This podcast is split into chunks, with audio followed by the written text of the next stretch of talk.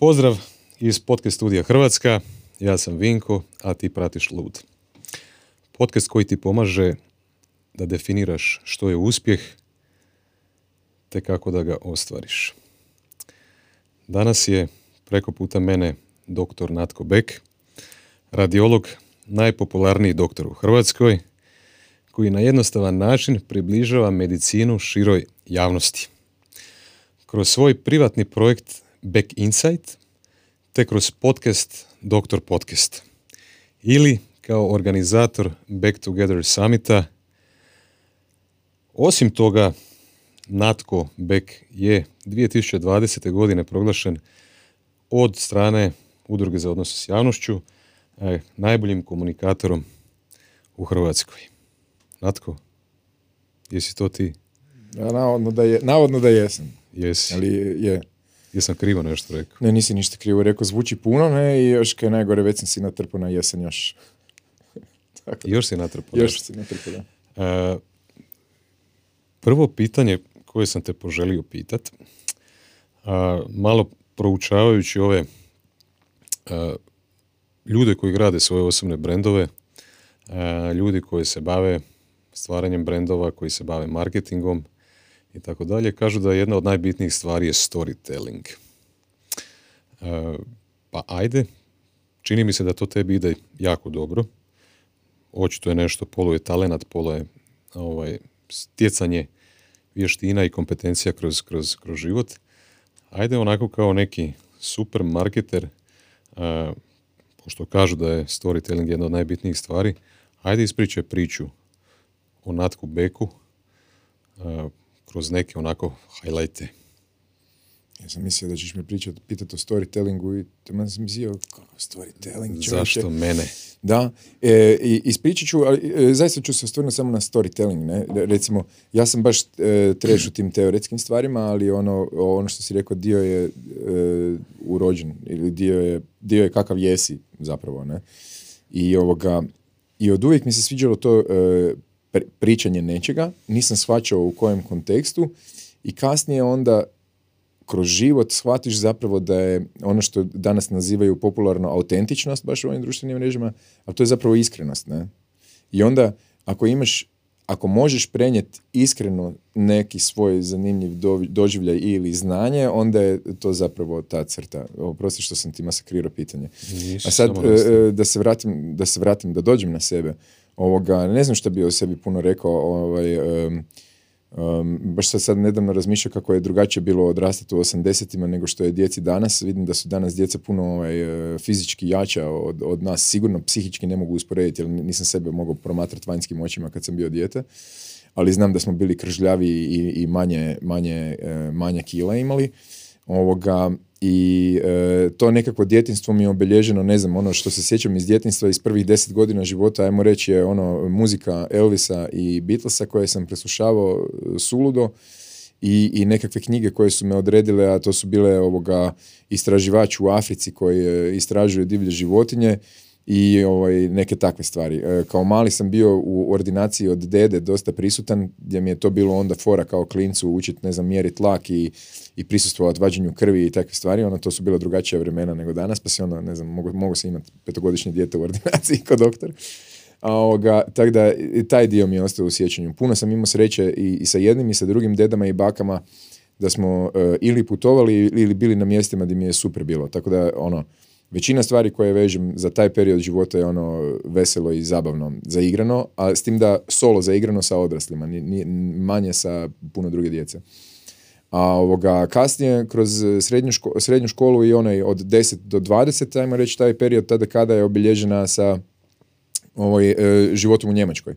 Tad sam u Njemačku, u Njemačkoj smo živjeli tad u, u Düsseldorfu i to mi je bilo fantastičan e, period života, isto jer druga okolina, drugi, druge stvari, druge vrijednosti, drugi e, kriteriji, druge, sve nešto drugo, nešto novo, tako da je bilo jako interesantno i, i to uvijek svima predlažem ako uvijek se nečkaju jel dobro otići nekamo ili ne ili razmišljaju da li da odu negdje na dve godine pa uzmu djecu, ne uzmu djecu i tako dalje.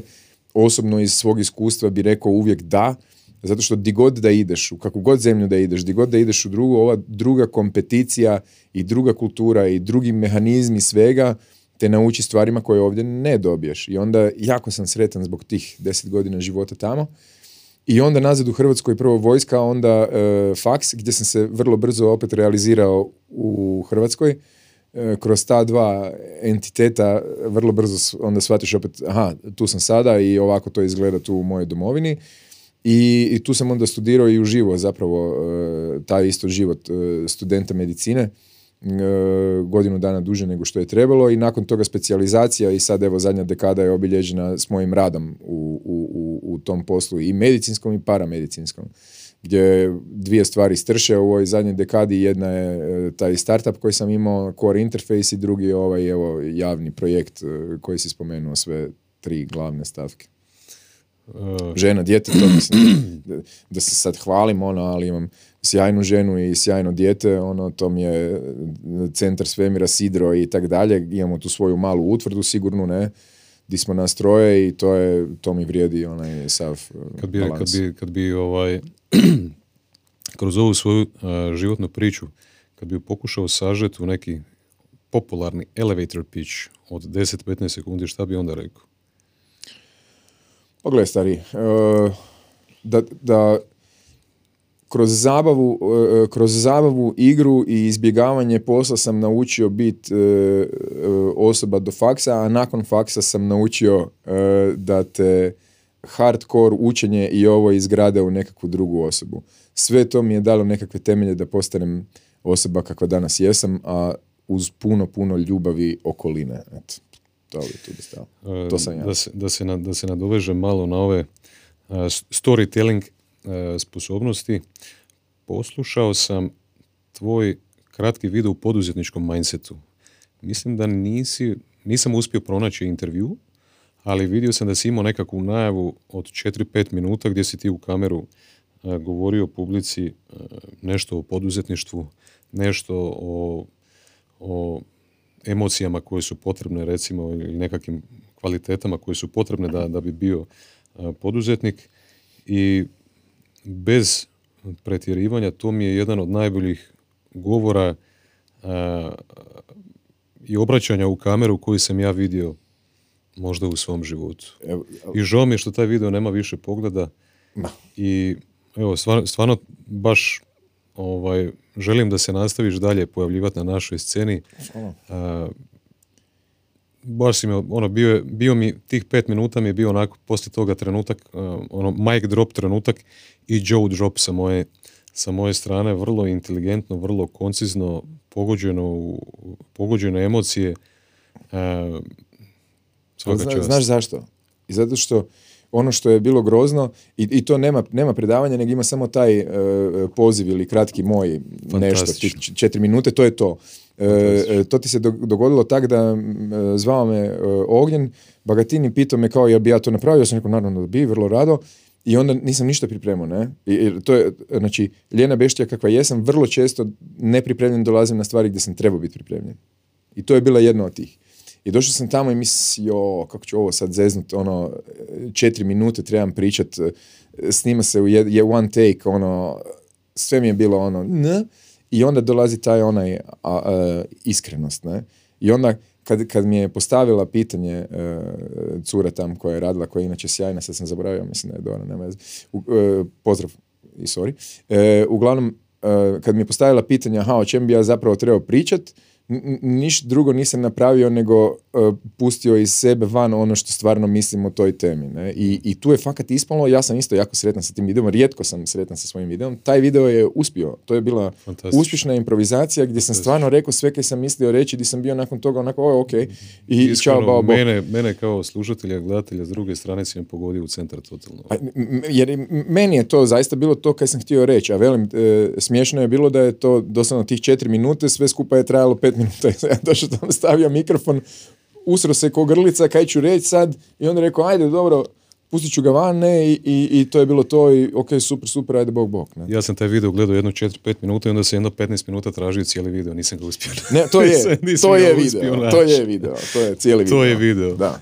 A, šta bi meni dao kao savjet ovaj, da, da postignem recimo ovako sad, ovo su mene neke, neke nove stvari, ja sam i ranije i bavio se nešto o javnim govorima imao nekakve nastupe javne, nekad isto znam biti strastven ovaj, i pričati o temi o, o kojoj volim pričati, to očito ispadne dobro, ali uglavnom kad čovjek stane ispred kamere, onako stvori se jedan dodatni filter između te osobe i onoga što ta osoba pokušava prezentirati u tom trenutku kad se kamera upali, kako, kako može čovjek biti iskreniji, autentičniji ispred kamere? Kako si ti to postigao uopće? To, to, je, to je taj dio možda di, di, di prirodno su neki više jaki, a drugi manje jaki. Jer e, ono što stoji o meni, to bi bio nekakav drugi elevator pitch, ali da ne znam, kad sam bio mali, onda je svima bilo smiješno, jer bi ja tipa, ako je bio negdje živa muzika ili nešto, ja bi glumio dirigenta. Ako je bilo negdje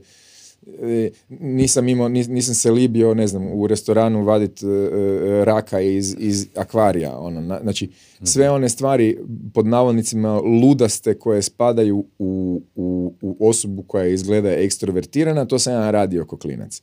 I onda, ne znam, e, maturalno večer, ja sam vodio maturalno večer e, sa, sa kolegi, sa curom jednom koja je sa mnom vodila, znači mi smo bili voditelji tog programa, ne znam, bio sam svugdje gdje se nešto radilo to što je bilo vezano uz, uz nastup, nisam imao nikakvih problema nastupati. Mm-hmm. Ja sam imao tremu, uvijek sam imao tremu, ja sam imao, da, ali nije mi to smetalo da, da nešto izbacim van iz sebe i e, zapravo sam nagao, pre, previše sam nagao općenito u, znači ono što, s čim sam stasao i što sam vježbao da ne budem tako nagao. Znači, realno, prikazati se prirodno mi nije toliki problem koliko je hmm. smirit se prirodno.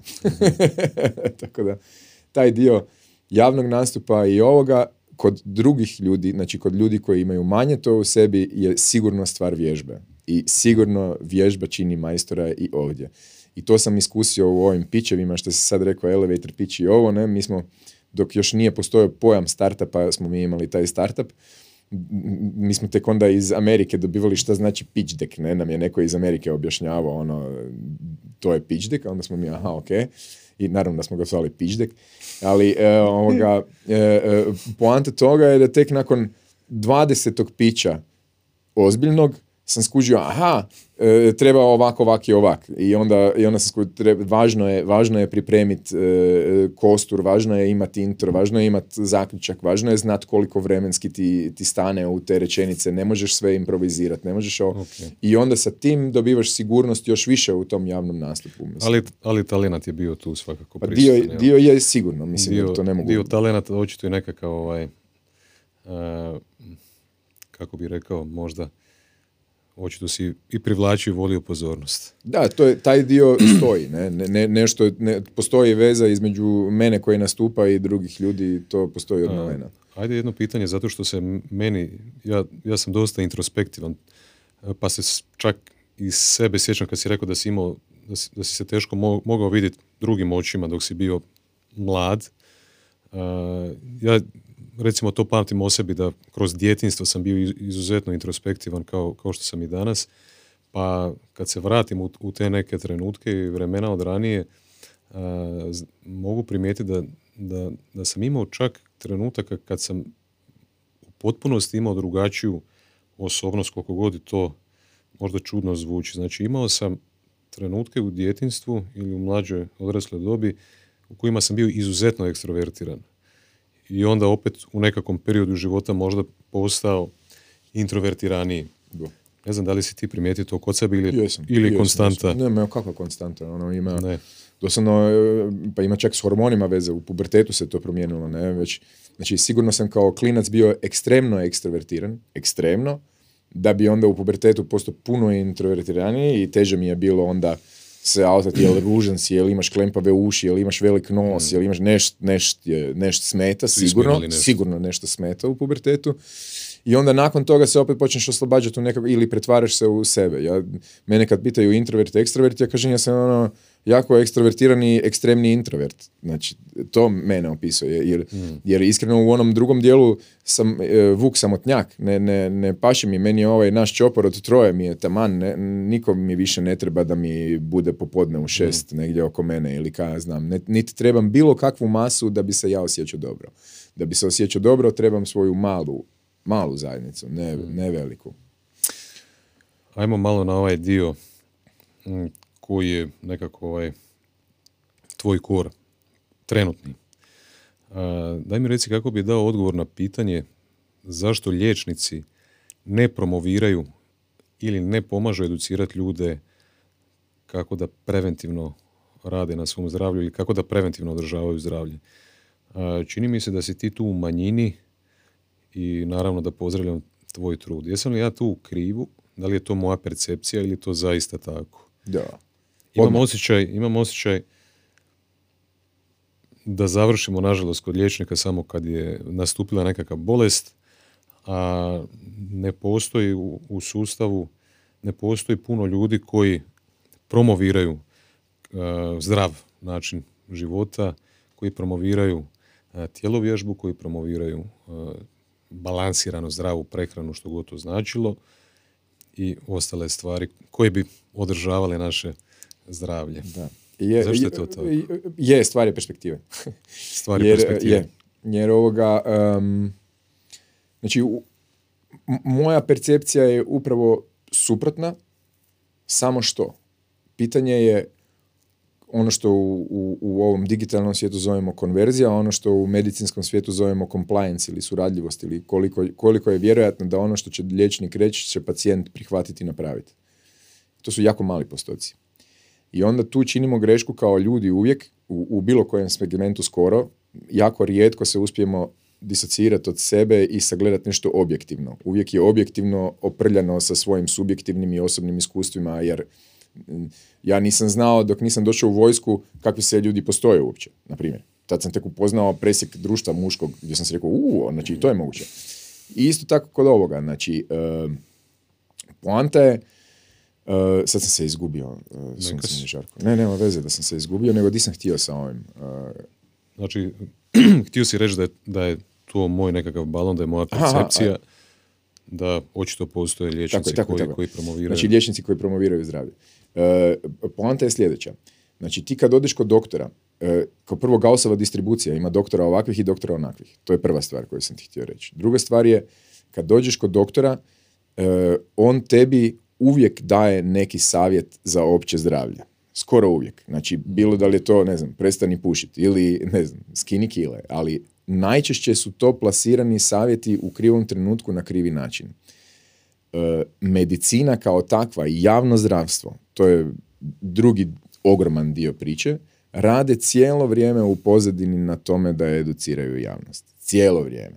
I tu su programi od škole, vrtića, ne znam, na svim mogućim razinama postoje programi javno-zdravstveni koji imaju za cilj napraviti ovo ili napraviti ovo. Preventivni programi, mamografija, preventivni program rano otkrivanje karcinoma kolona, preventivni program otkrivanje karcinoma pluća za pušače.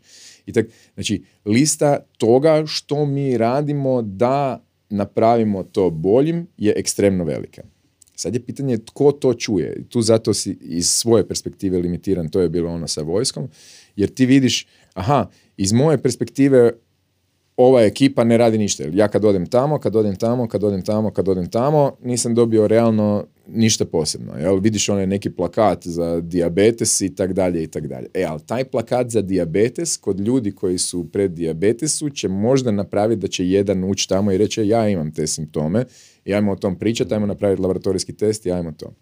Ono što se u potpunosti slažem je da opća javnost, i sad je tu problem definicije što je opća javnost. Kako ćeš doći do svih?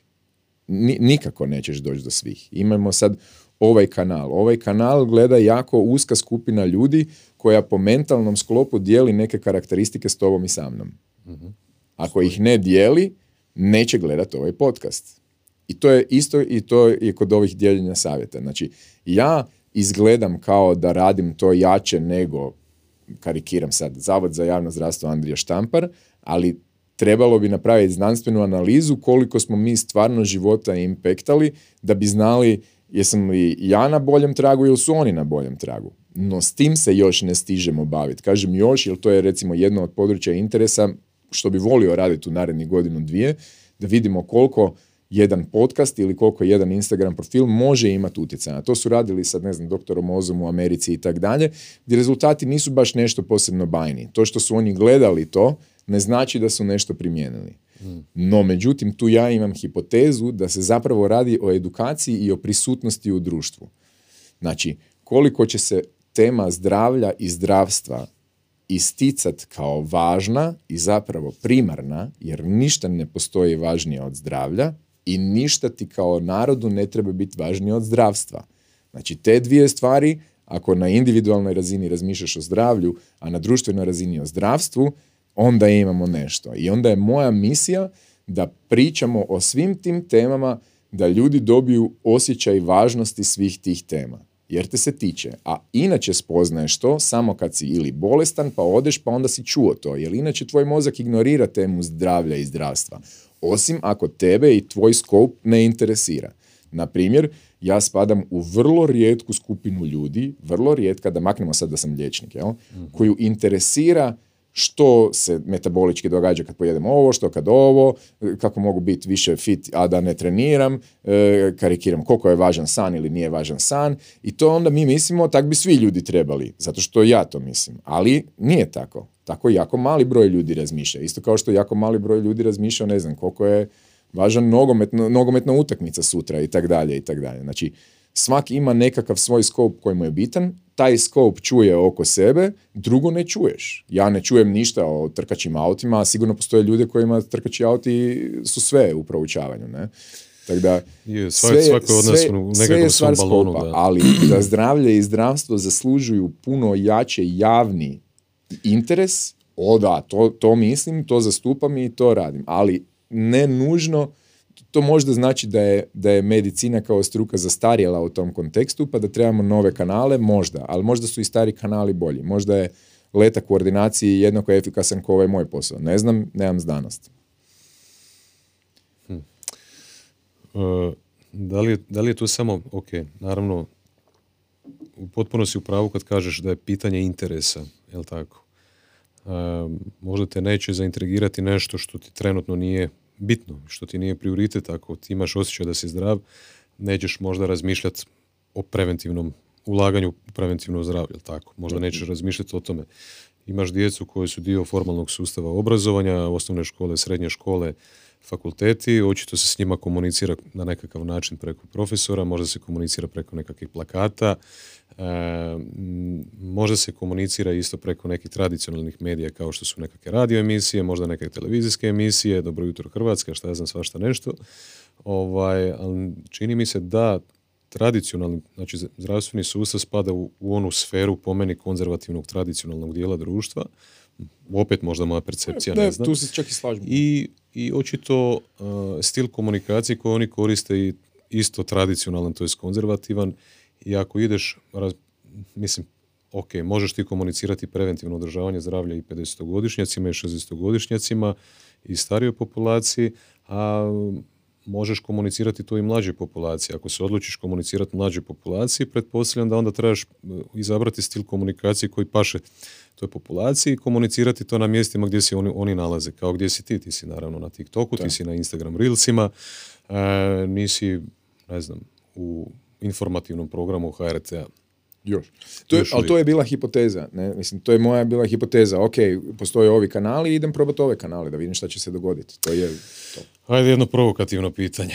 mm Rekli su mi da nisam provokativan dovoljno, pa ćemo vidjeti. Dobro, Možda i nije provokativno. Koliko je po tebi danas zdravstveni sustav u službi čovjeka, to jest koliko je s druge strane u službi profita? To je super pitanje. Ja, ja, ja, sam, ja sam čovjek koji je u načelu jako protiv sustava jer mislim da sustav nije prilagođen čovjeku uopće. Znači, država, grad, bilo koja jedinica uprave, samo uprave ili bilo čega nije prilagođena čovjeku. Ona je prilagođena sustavu. Tako da, našao si ovdje vjerojatno najradikalniju osobu za pitanje. Ja sam tu baš ono hardcore protiv i za mog života se to neće promijeniti sigurno. I moj stav je da sustav treba trgati što je više moguće. Sad, iz pozicije utopista, uh, utopista bi rekao sve na novo iz početka. Iz pozicije realista bi rekao konstruktivnim kritikama prema boljem društvu. I onda, vis-a-vis sad direktno pitanja, mislim da zdravstveni sustav Kao, kao prvo, zdravstveni sustavi bilo gdje na svijetu nisu u službi pojedinca. To treba biti jasno svakom pojedincu. Oni su u službi države. Znači, zdravstveni sustavi diljem svijeta su ili najvažniji ili drugi najvažniji sektor u državi, ali najčešće najvažniji, najveći poslodavci, najviše para se troši, najviše para ide i nemojmo zaboraviti, taj zdravstveni sustav vraća ljude na radno mjesto. Njegova poanta je, poanta zdravstvenog sustava je da ljudi koji su na poslu, zaposleni radni vijek, jel? znači od 20, od 18. do 65 da se što prije vrate na posao. To je primarni cilj zdravstvenog sustava, da bi se uplaćivao porez. I sad, ako uzmeš to, onda odmah vidiš koje su dvije skupine jako zakinute na planeti, a to su djeca i starci. To se počelo mijenjati tek u jako civiliziranim državama ovog svijeta. Prije, ne znam, 20-30 godina, kad su ljudi, ne znam, u Americi vidjeli, e, ovi u Kaliforniji su fakat postali stari, što ćemo s njima, ne? Stare, ne? I onda je neko rekao, ok, da bi, da bi imali poreze u budućnosti, važna su nam i djeca. Ok, to su sve stvari koje su se nedavno počele mijenjati tek u glavama. To, pričamo o generaciji naših staraca. Ona generacija prije i ona generacija prije, to su djeca još radila u rudnicima, ne? Da se razumijemo ljudima to zvuči daleko danas ne, i zaboravljamo jako brzo uz mobitele i te sve fancy stvarčice, ali ako odeš 60 godina unazad, pozicija djeteta tad i danas ni približno nije ista, nit slična, nit bilo kaj. Ne. Pediatrija tad i danas su dvije potpuno različite struke. Isto vrijedi za medicinu za stare ljude ili geromedicinu, senološku medicinu. Znači, tu imaš prije 30 godina ta tema nije postojala ona nije postojala. Danas je to hot topic, jer smo shvatili, ej čekaj, mi isto starimo i ja hoću da se neko brine za mene kad imam 80 godina, a ne da me streljaju, maltene, ne? I to je razlika, znači sve to sve to se mijenja i raste ovisno o tome kak ide tehnologija, kako napreduju ljudski umovi, kak napreduje civilizacija i tak dalje i tak dalje i u skladu s tim se mijenja i zdravstveni sustav. Ali zdravstveni sustav za pojedinca tu ne nije za pojedinca. Medicina je za pojedinca, ali medicinu nemamo dostupnu. I profit uopće nije, to, to uopće, to mogu dismisat kao ono, what the fuck, to nema veze sa realnošću, ne. Nikakve, jer ništa ne profitira. U zdravstvenom sustavu ništa ne profitira. Ako je socijalni zdravstveni sustav, još manje profitira. A, a, a privatni zdravstveni sustavi i privatne bolnice, neko misli da su to ono, u velike pare.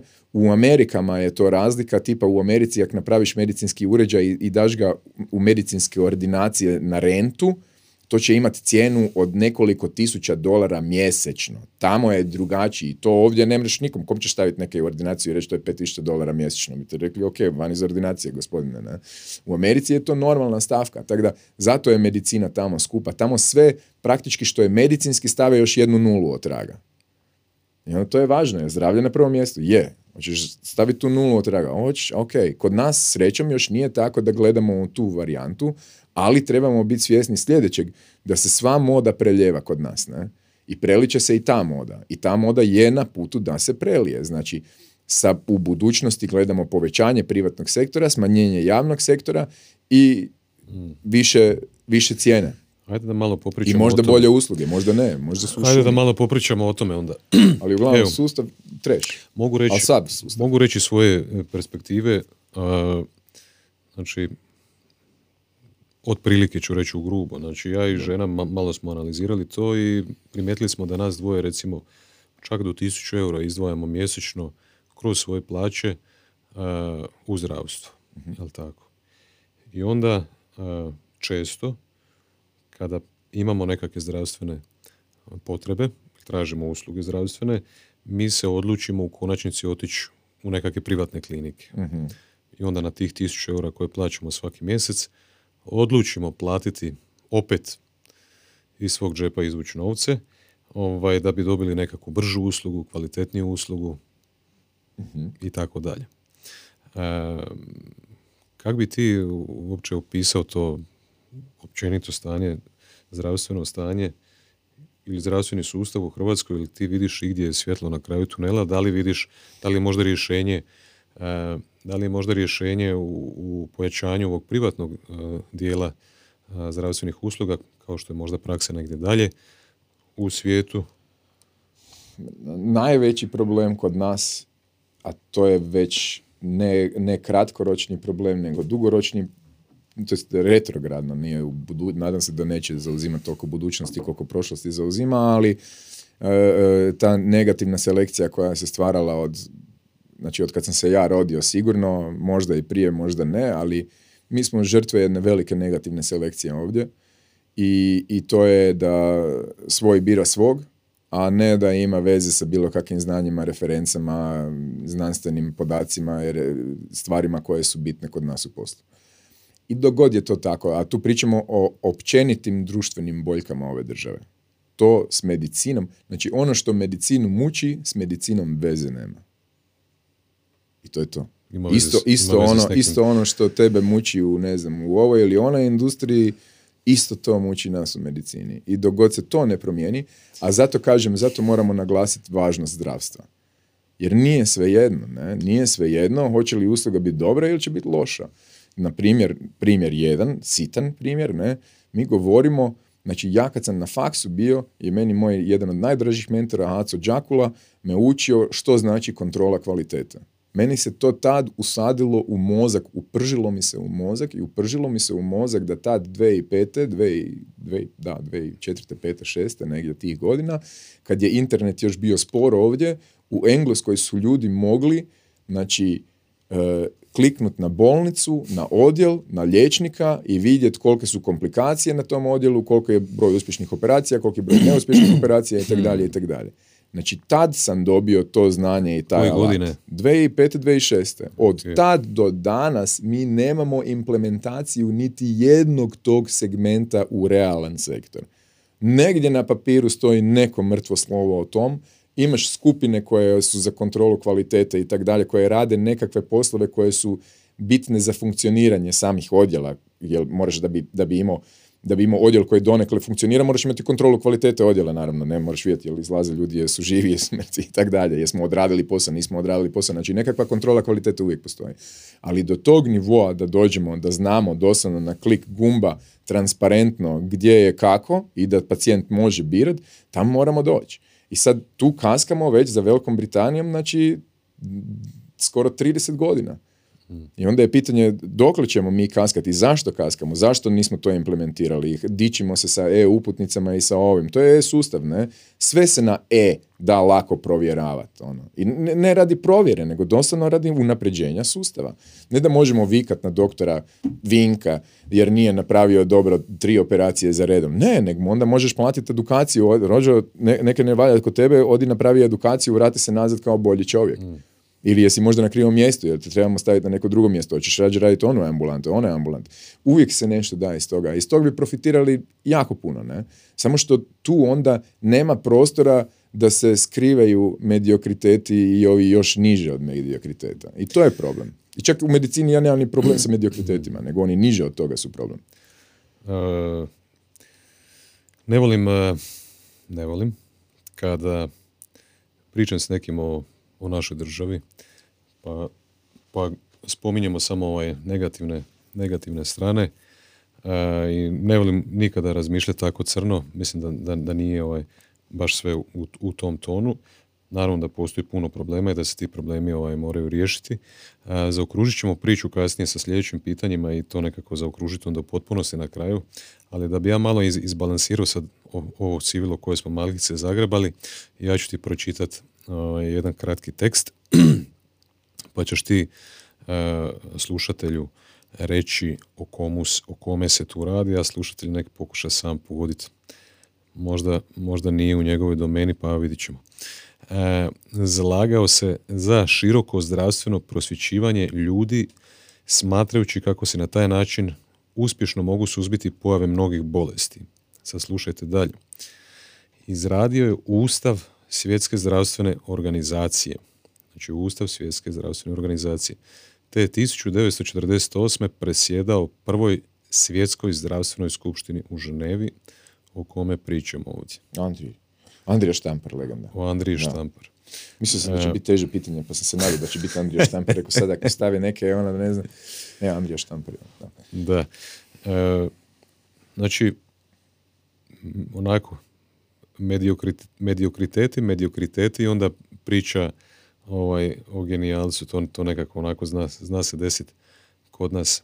Ajde, ajde molim te da se zadržimo na, malo na ovoj temi, pa probaj slušatelju opisati i objasniti zašto, tko je bio taj čovjek, koja je bila njegova veličina, zašto se ti ugledaš na njega i zašto bi se ne samo liječnici nego i ostali članovi društva trebali ugledati u tog da. čovjeka. Ja, ovaj... onako, ja, ja ga samo, ja iskreno ne volim ići gore u Andriju Štampara, jer kad idem tamo znam da nešto trebam raditi što, što mi se ne sviđa. Ja volim, e, e, e znači, e, deda, me, deda me davno učio i rekao je, e, nemoj nikad biti poklonik ljudi, nego ideje koje ti ljudi imaju. Jer ljudi su većinom pokvareni. U smislu, svaki od nas je kvaren. Ne znam, pokvarite moć, pokvarite neka tragedija ili šta god već nešto se dogodi i ti više nisi isti čovjek koji si bio do tada, a ljudi te prate i misle evo ga na čovjek, a čovjek otišao na kvasinu pod navodnicima.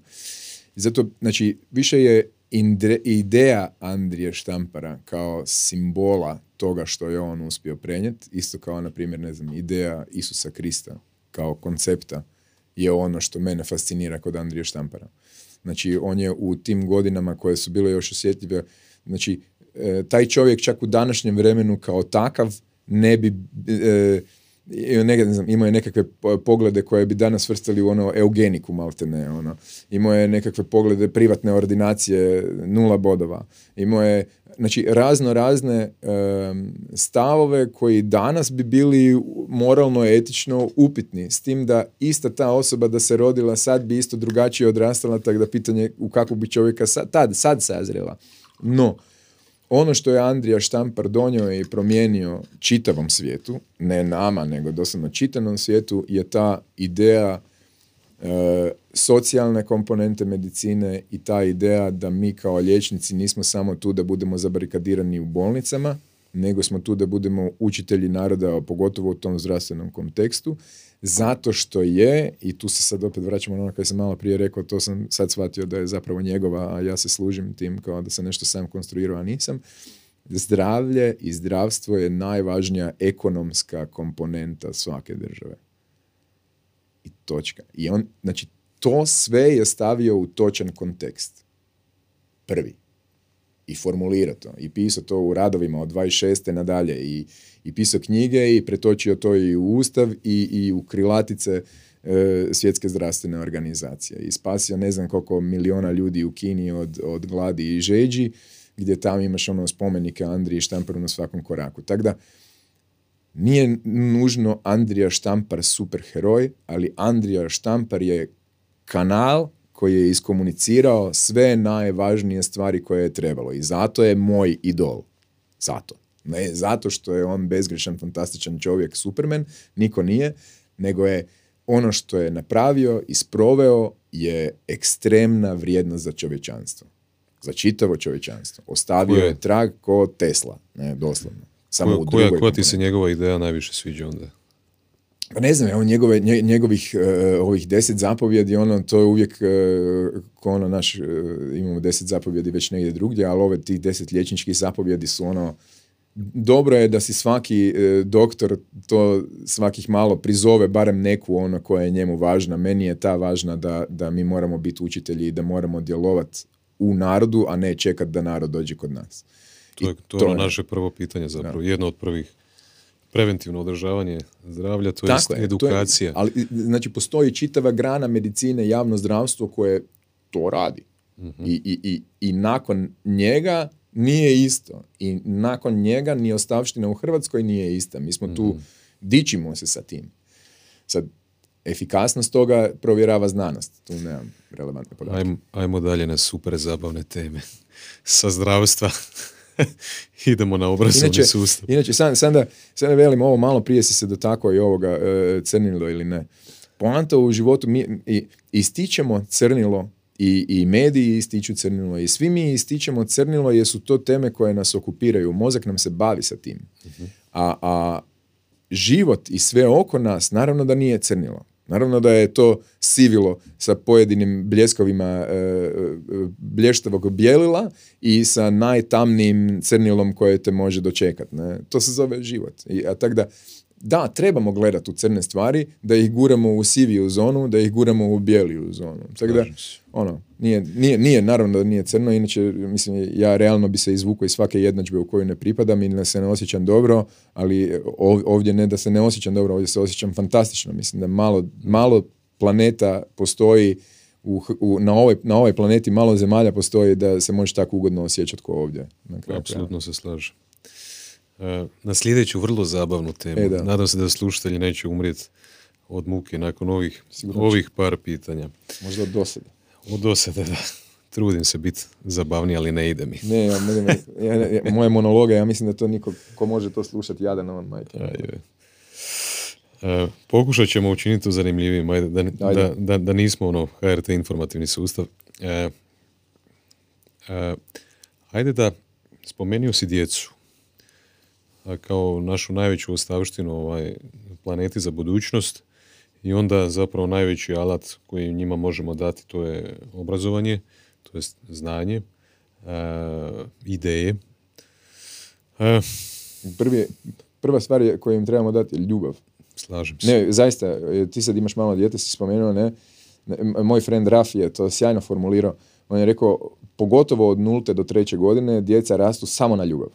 uh sve drugo je manje bitno. Mm. A to se i kasnije nastavlja naravno, samo što onda se i ta ljubav mijenja. Ispričavam se, sad sam te prekinuo. Ne, nisi me prekinuo, nek si dodao vrlo bitnu stvar. E, kako, ti, kako ti ocjenjuješ kako ti ocjenjuješ Bože, koje pitanje. Kako ocjenjuješ obrazovnost, stanje obrazovnog sustava u Hrvatskoj? E, možeš, možeš krenuti recimo, ajde, ovo su, ovo su sve vrlo bitne stvari. Znači, ja sam nedavno sa ženom se onako malo radio jedan eksperiment pa smo se igrali pa smo onako maštali u koju, u koju drugu državu Europske unije ili Europe bi se mi preselili da, da maknemo sve limite financijske, ovake, onake, ne znam, poslovne, što god da je.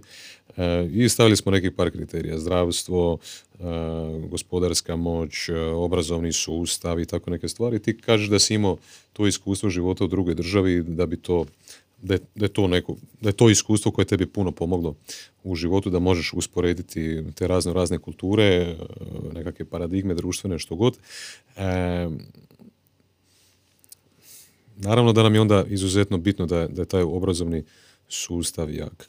Kako to, da li, da li bi napravio paralelu sa, sa zdravstvom, e, da li vidiš nešto, nešto, nešto bolje, svjetlije tu ili ako ne, daj par kratkih komentara pa ćemo preskočiti ovo mučenje. Bi, nije, e, odgoj, odgoj i obrazovni sustav po meni su možda najbitnije, najbitnije grane društva. Ima, apsolutno. Ja e, iskreno rečeno kad, e, kad mi uđe bilo koliko radi u, u sustavu obrazovanja, bilo da su ljudi iz vrtića, bilo da su iz osnovne škole, srednje škole ili fakulteta, znači to su za mene sve najvrijedniji ljudi na ovoj planeti. I ja njima, njima iz Afrikancije uvijek u ambulanti kažem vaše zanimanje jedino smatram bitnije od mojeg. I to zaista mislim. Znači, mislim da je ti ljudi koji se bave s tim da naša djeca nešto nauče i da se brinu za tvoju djecu, to su broj jedan ljudi. I ovo što si rekao, apsolutno paralela sa zdravstvenim sustavom, da tu da, da, da smo pametno, zato kažem ne slažem se s ni s jednim sustavom i radikalan sam protivnik svakog sustava jer ne vidim ništa e, ljudski orijentirano u ovakvim sustavima, je da je broj jedan za animacija od 0 do 20 najkvalitetnija moguća edukacija djece. No, međutim, e, nije to nužan faktor za, niti za uspjeh, niti za sretan život, niti za ovo, niti za ono. Tu hrpa drugih faktora igra, od obiteljskih uvjeta, e, e, uvjeta zapošljavanja, znači sve stvari kako će krenuti e, translacija iz tog djetinstva u odraslu dob, kakvi su uvjeti za to u toj državi ili nisu i tak dalje i tak dalje. I ono što je super je da su djeca su oni, oni su samo rastući, samo regulirajući sustav. Nije, nije da ti gradiš nešto tu, to se mi u- u- utvaramo da nešto radimo, ali zapravo ne. I ne znači da će nužno, ne znam, nekakav profesor koji ima drugačije metode koje su zastarjele, koje su loše, koje pokazuju slabije rezultate, u konačnici imat nekakav loš rezultat na to dijete. Možda će upravo zbog toga razviti nekakvu drugu karakteristiku ili osobinu zbog koje će biti ono wow. Tako da ne, ne osuđujem e, sustav kao loš, nego ono što se nadam je da ćemo ulagat više i činit ga boljim. To je moja ona nada. No, isto tako, jedini razlog zbog kojeg bi se odselio iz Hrvatske je da vidim da mi, da mi sustav uništava dijete. Da vidim da ima manje razvijen slobodni um ili tolerantni um i tak dalje i tak dalje. Ono što sam primijetio sad u zadnje vrijeme da su mladi ljudi konzervativni što mi je čudno, pogotovo iz moje perspektive Njemačke. Tam niti jedan mladi čovjek skoro nije konzervativan.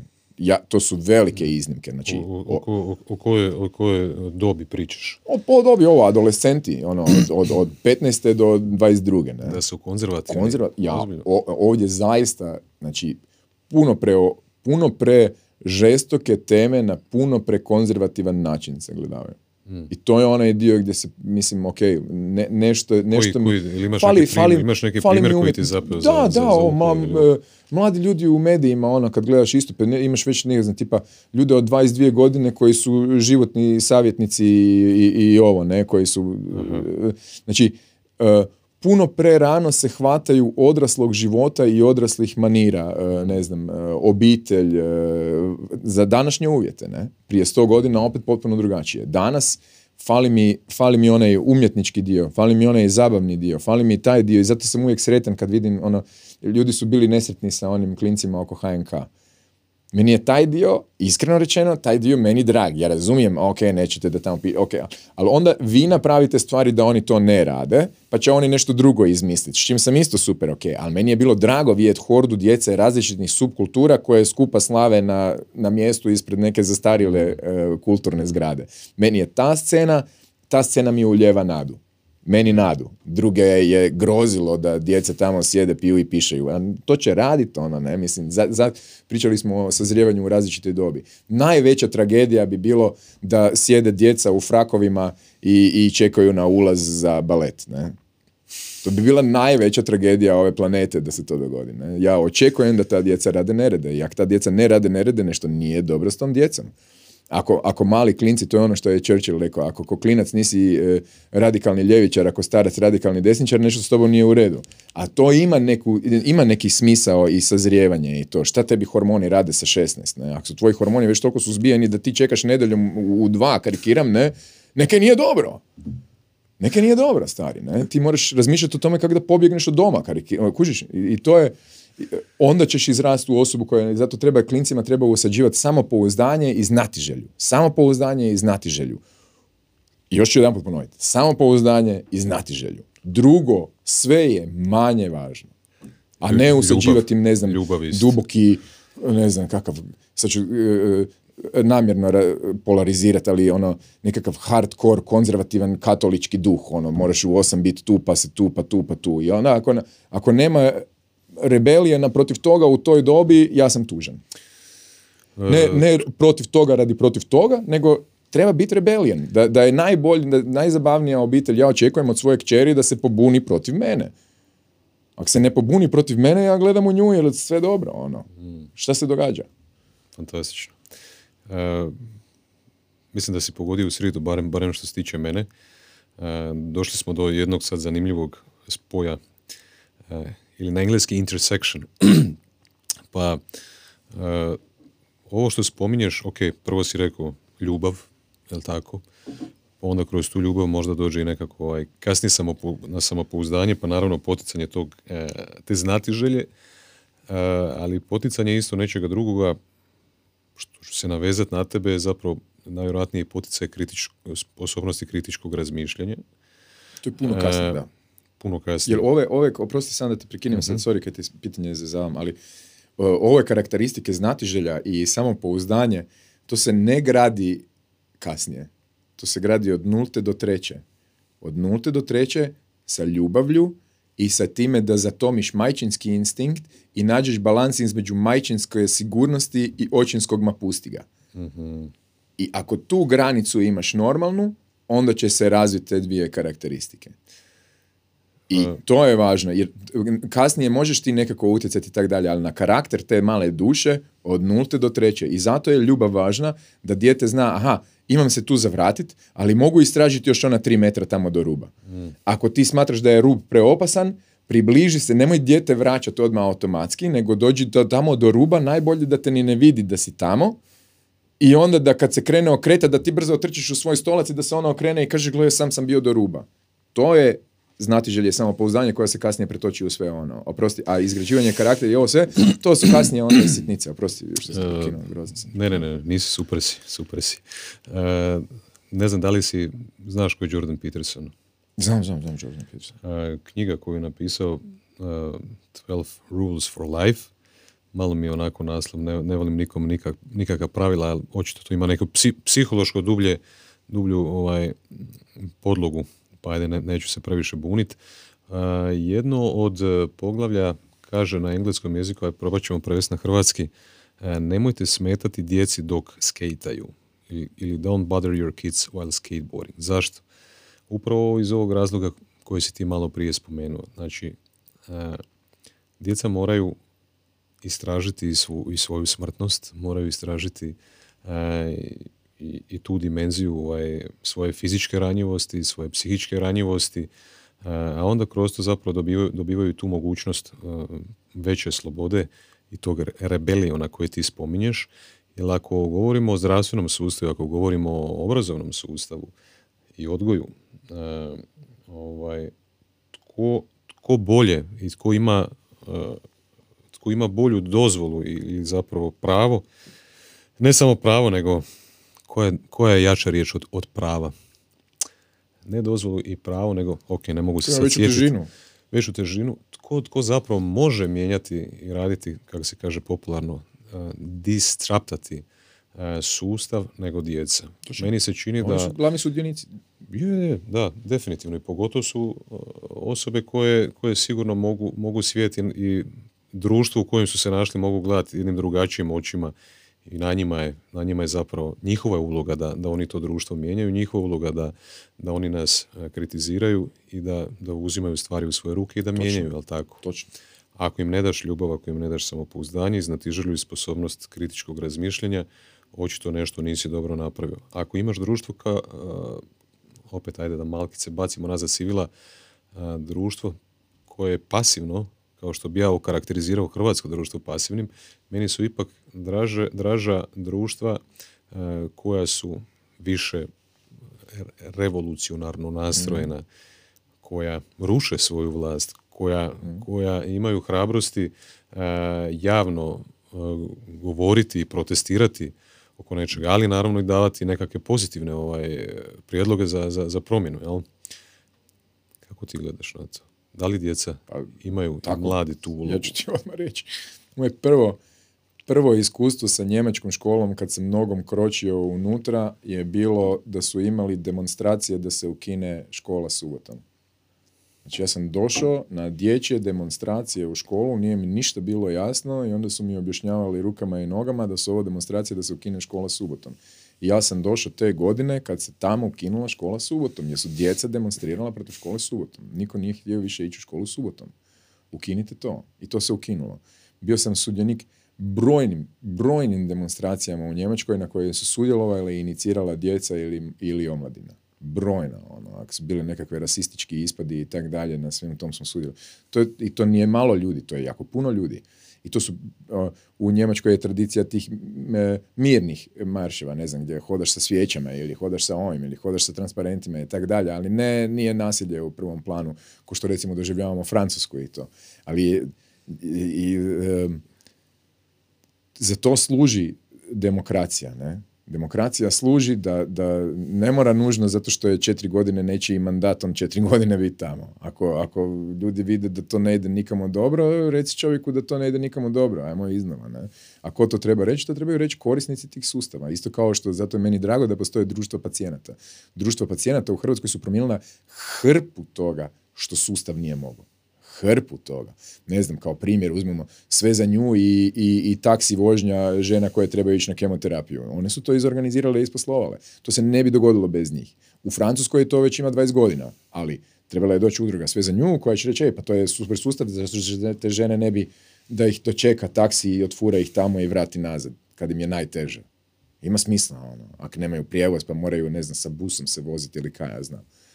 To, to, su, to su promjene u koje vjerujem. Zato kažem, mi kao individualci, to je onaj dio isto što ljudi ne kuže pa si misle, aha, ne, neću štediti vodu jer ovaj ne štedi vodu, neću ovo jer ovaj ne radi ovo, neću ovo jer ovaj radi ono. Ok, narcis, ali nije u tome poanta. Ne? Poanta da ti kad mijenjaš, neko drugi vidi. I ono što mi je davno Slobodan Lang rekao, ne moraš ti biti tu da doživiš efekt svog rada. Nisi bitan. I taj dio me zapravo promijenio za život. Ja sam onda shvatio, pa da, pa super. Ne, ne, ne moraš ti postići to da će biti odjednom u bolji zdravstveni sustav u Hrvatskoj.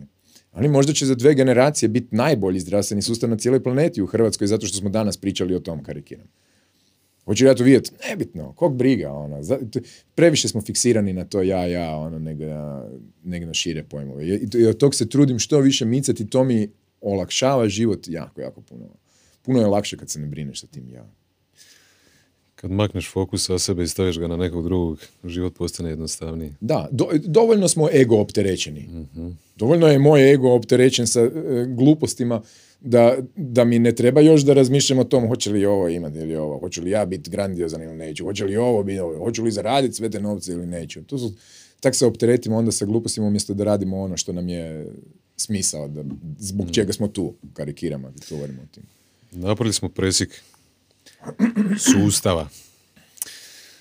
Zdravstveni, obrazovni, pričali smo o odgoju, pričali smo o ulozi mladih i djece ili koja bi uloga njihova mogla biti. Hajde da sada pričamo o onome što mogu napraviti ljudi u 20 30 pa možda i kasnim godinama. E, ja nekako pokušam popularizirati tu temu, pa onda i sam sebe pitam šta je zapravo to osobni razvoj, šta je to rad na sebi i onda nekako ljudi tu kači svakake e, naljepnice poput life coacha, poput e, self-helpa, poput tih nekih nepopularnih termina pretpostavljam da su u društvu nepopularni, čak i u, u mojoj glavi imaju nekakvu negativnu ovaj, sliku i konotaciju. E, možemo reći da se radi o samoj edukaciji, znači kad, kad izađemo iz ovog formalnog sustava obrazovanja, mislim da ne šteti čovjeku da, da nastavi kontinuirano e, ulagati u sebe, u svoje znanje. E, da li si ti pobornik takvog načina života, da li ti radiš na sebi, kako radiš na sebi, da li ulažeš i dalje u svoje znanje? Da, super splet pitanja.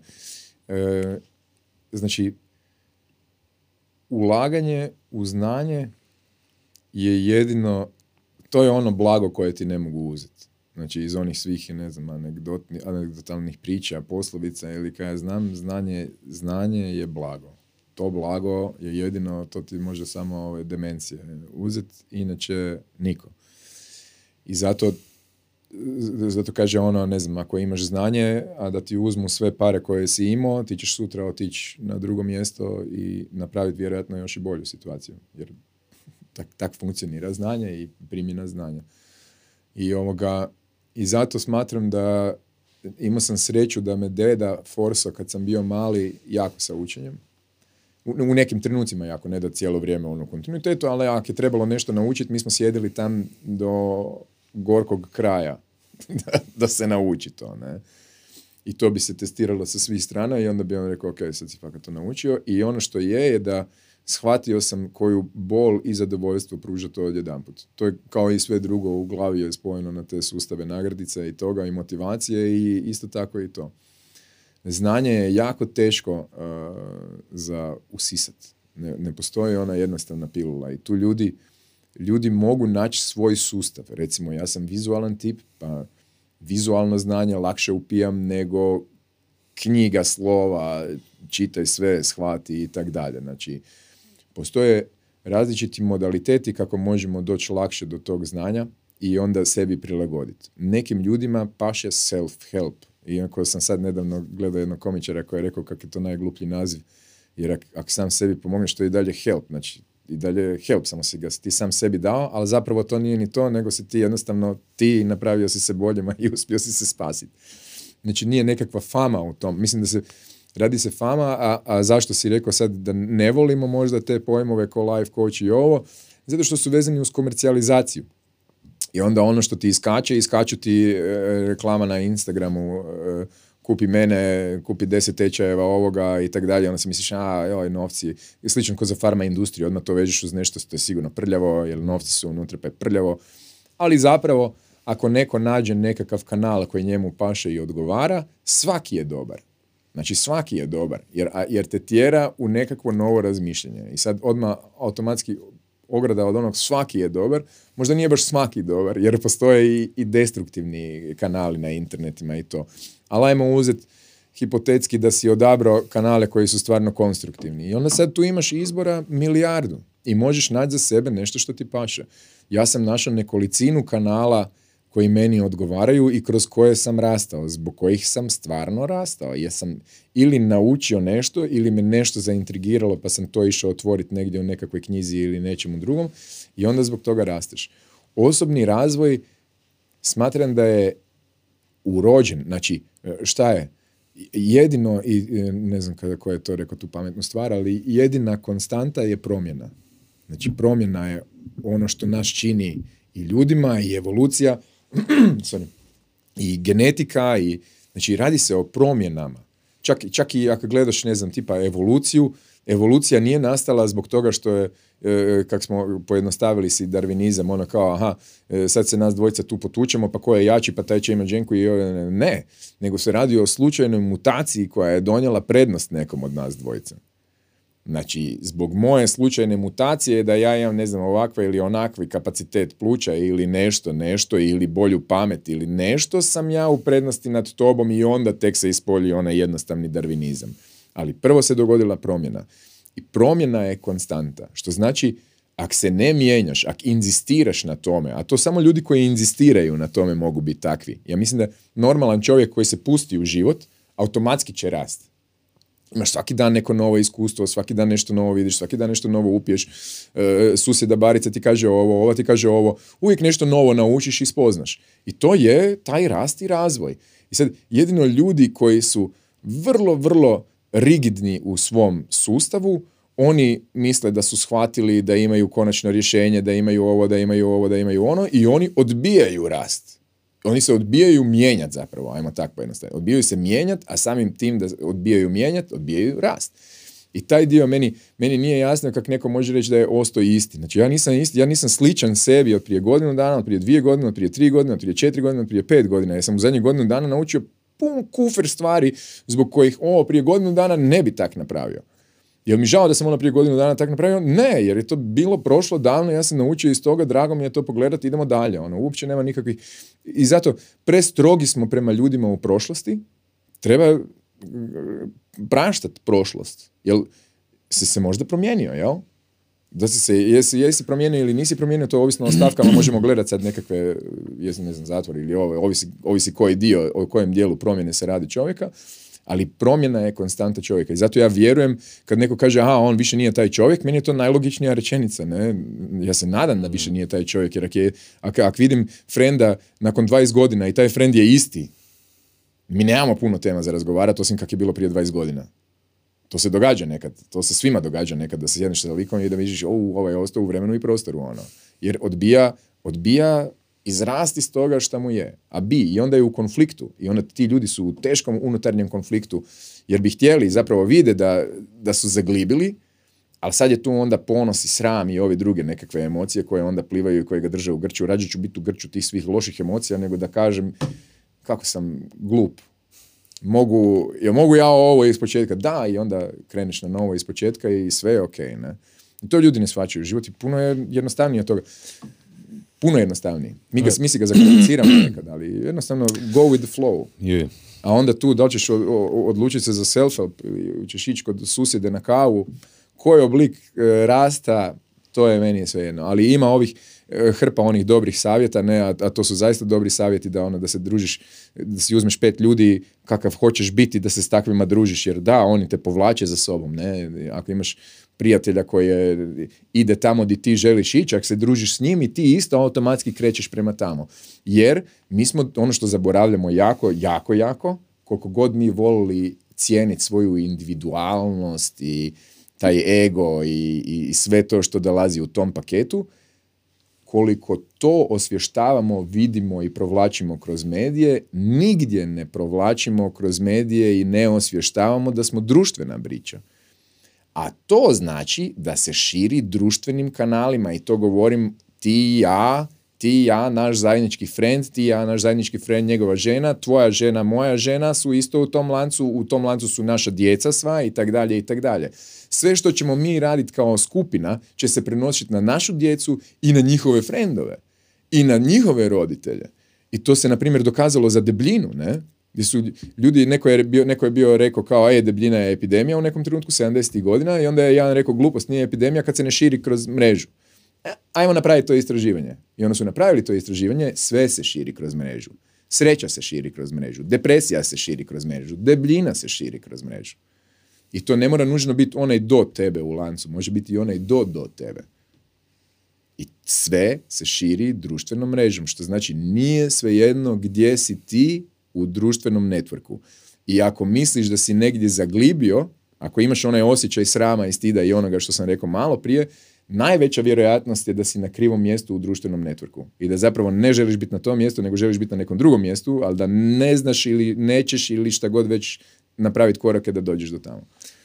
Znači, ako se nalaziš u ovom društvu, ne možeš biti otok.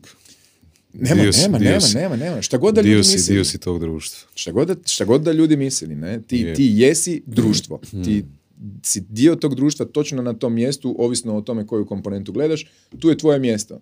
Možeš se maknuti iz tog mjesta, ali moraš osvijestiti to mjesto, moraš napraviti napor da izađeš iz tog mjesta, vjerojatno znanje nekako usvojiti, promijeniti nekakav krug u networku i tako dalje i tako dalje. Ajde, ajde, daj, molim te slušatelju par praktičnih primjera iz svog života kako ti radiš na sebi.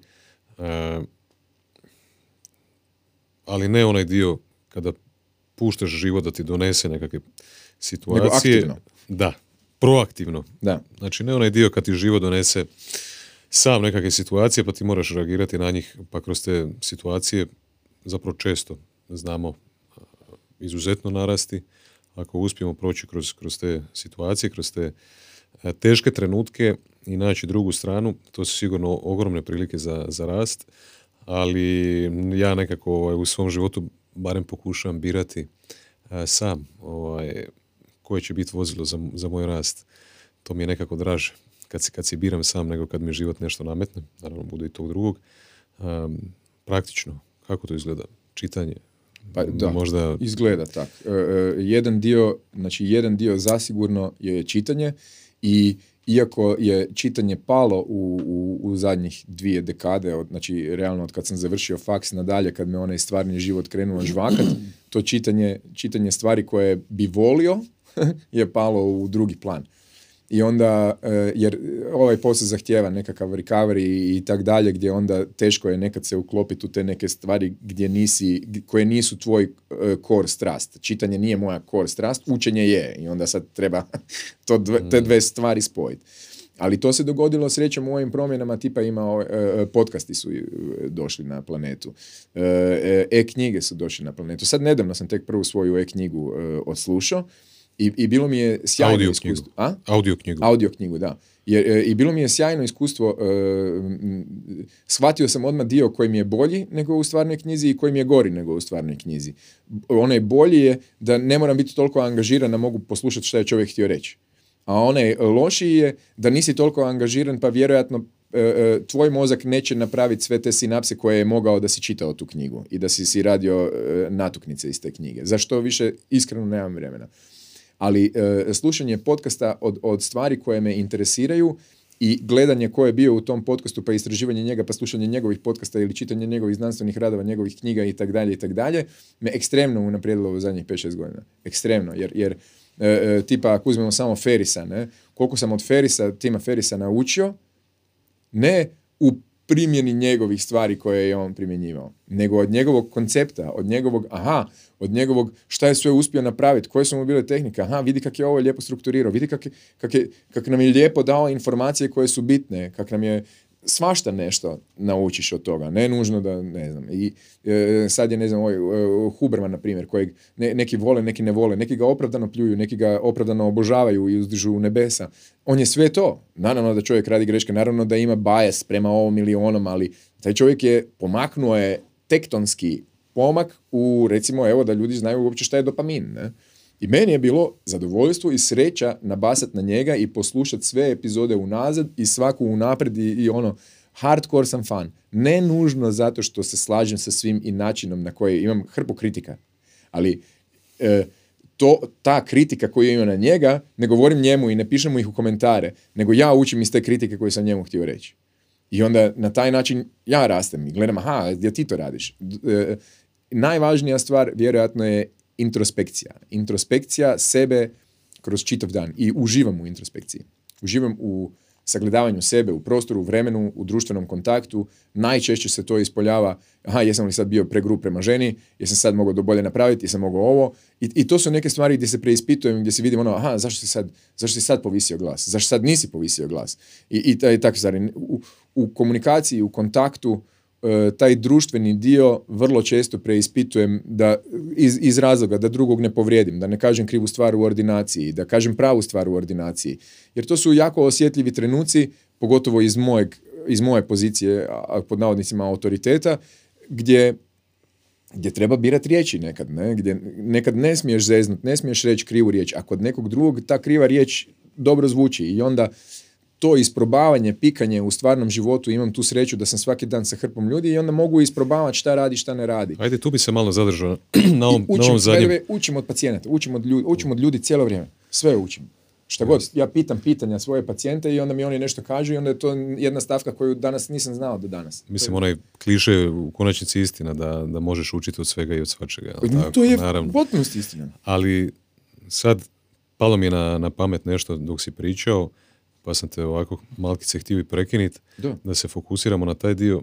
E, ja vjerujem da, da su u životu najbitnije one stvari koje radimo svaki dan, a ne one koje radimo tu i tamo. Na primjer, opet e, Jordan Peterson, čuo sam od njega taj primjer, on kaže da se, da se izuzetno pokušamo fokusirati i pridodati što više energije i vremena raz, naš, našeg mentalnog kapaciteta i razmišljanja upravo tim najdosadnijim svakodnevnim životnim stvarima i situacijama. Na primjer, ti svaki dan se vraćaš kući s posla.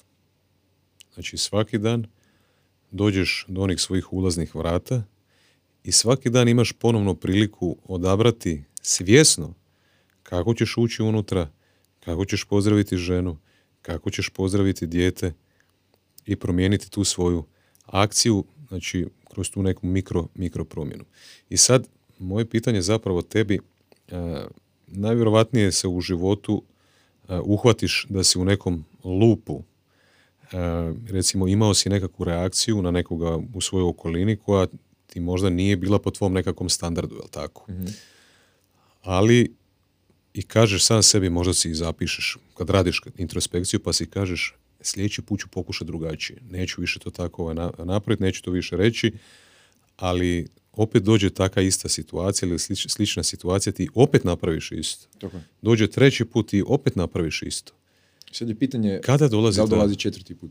Kada dolazi ta promjena i kako ti, recimo, tu, evo, u, u tom nekom malom trenutku zapravo između misli, emocije i tvoje reakcije, ko, koje vrijeme te reakcije između tog podržaja i tvoje reakcije se nalazi zapravo taj prostor u kojem ti imaš mogućnost donijeti nekakvu odluku i nešto promijeniti, kako ti to radiš u svom životu? Poanta je kod funkcioniranja mozga je s čim će se to vezat. Znači, ako si li, uzeti tu situaciju koju si spomenuo jer je dosta fora i mhm. jednostavan primjer. Ako si lik koji dolazi doma, svaki dan ljut jer je posao u banani, a dođeš doma i preneseš tu ljutnju na otključavanje vrata, bacanje cipela i torbe u kut, čupanja odjeće sebe i vikanja na ženu i djecu zašto je opet nered u predsoblju, a ne osvijestiš što to proizvodi kod, kod njih, imaš problem u životu. Ne? To je broj jedan. Znači, broj jedan, trebaš biti trebaš osvijestiti svoju akciju, i akcija, reakcija, znači to je transfer moje emocije na nekog drugog i taj neko drugi će mi baciti nazad ko transfer. I taj proces je vrlo automatiziran, jel tako? Tako je. I sad, taj dio treba osvijestiti. I tu treba vezati pozitivnu emociju. I to je onaj dio, znači, vjerojatno u tom trenutku naučiš da se nešto mijenja ako jedan dan si kažeš pa dobro neću baš sto dana u komadu dolaziti doma ljut. Ili, ne znam, si bio sa frendom na, na, na cugi nakon toga on je rekao da je pobjedio na lotu i častio te s dvije kratke i ti dolaziš doma danas malo drugačiji. I otvoriš sretan vrata i uđeš unutra i kažeš, e, Mirko je dobio na lutri i nećete vjerovat. I E, e, e, tvoje žene, karikiram, sad se okrenu sa smijehom, osmijehom prema tebi. I ti vidiš osmijeh prvi put, a ne ljutu ženu. I onda si kažeš, čekaj malo, taj osmijeh mi nešto znači u životu, ono, jer, jer to je onda to neverbalno sve što se događa i ti dobiješ nagradu za to.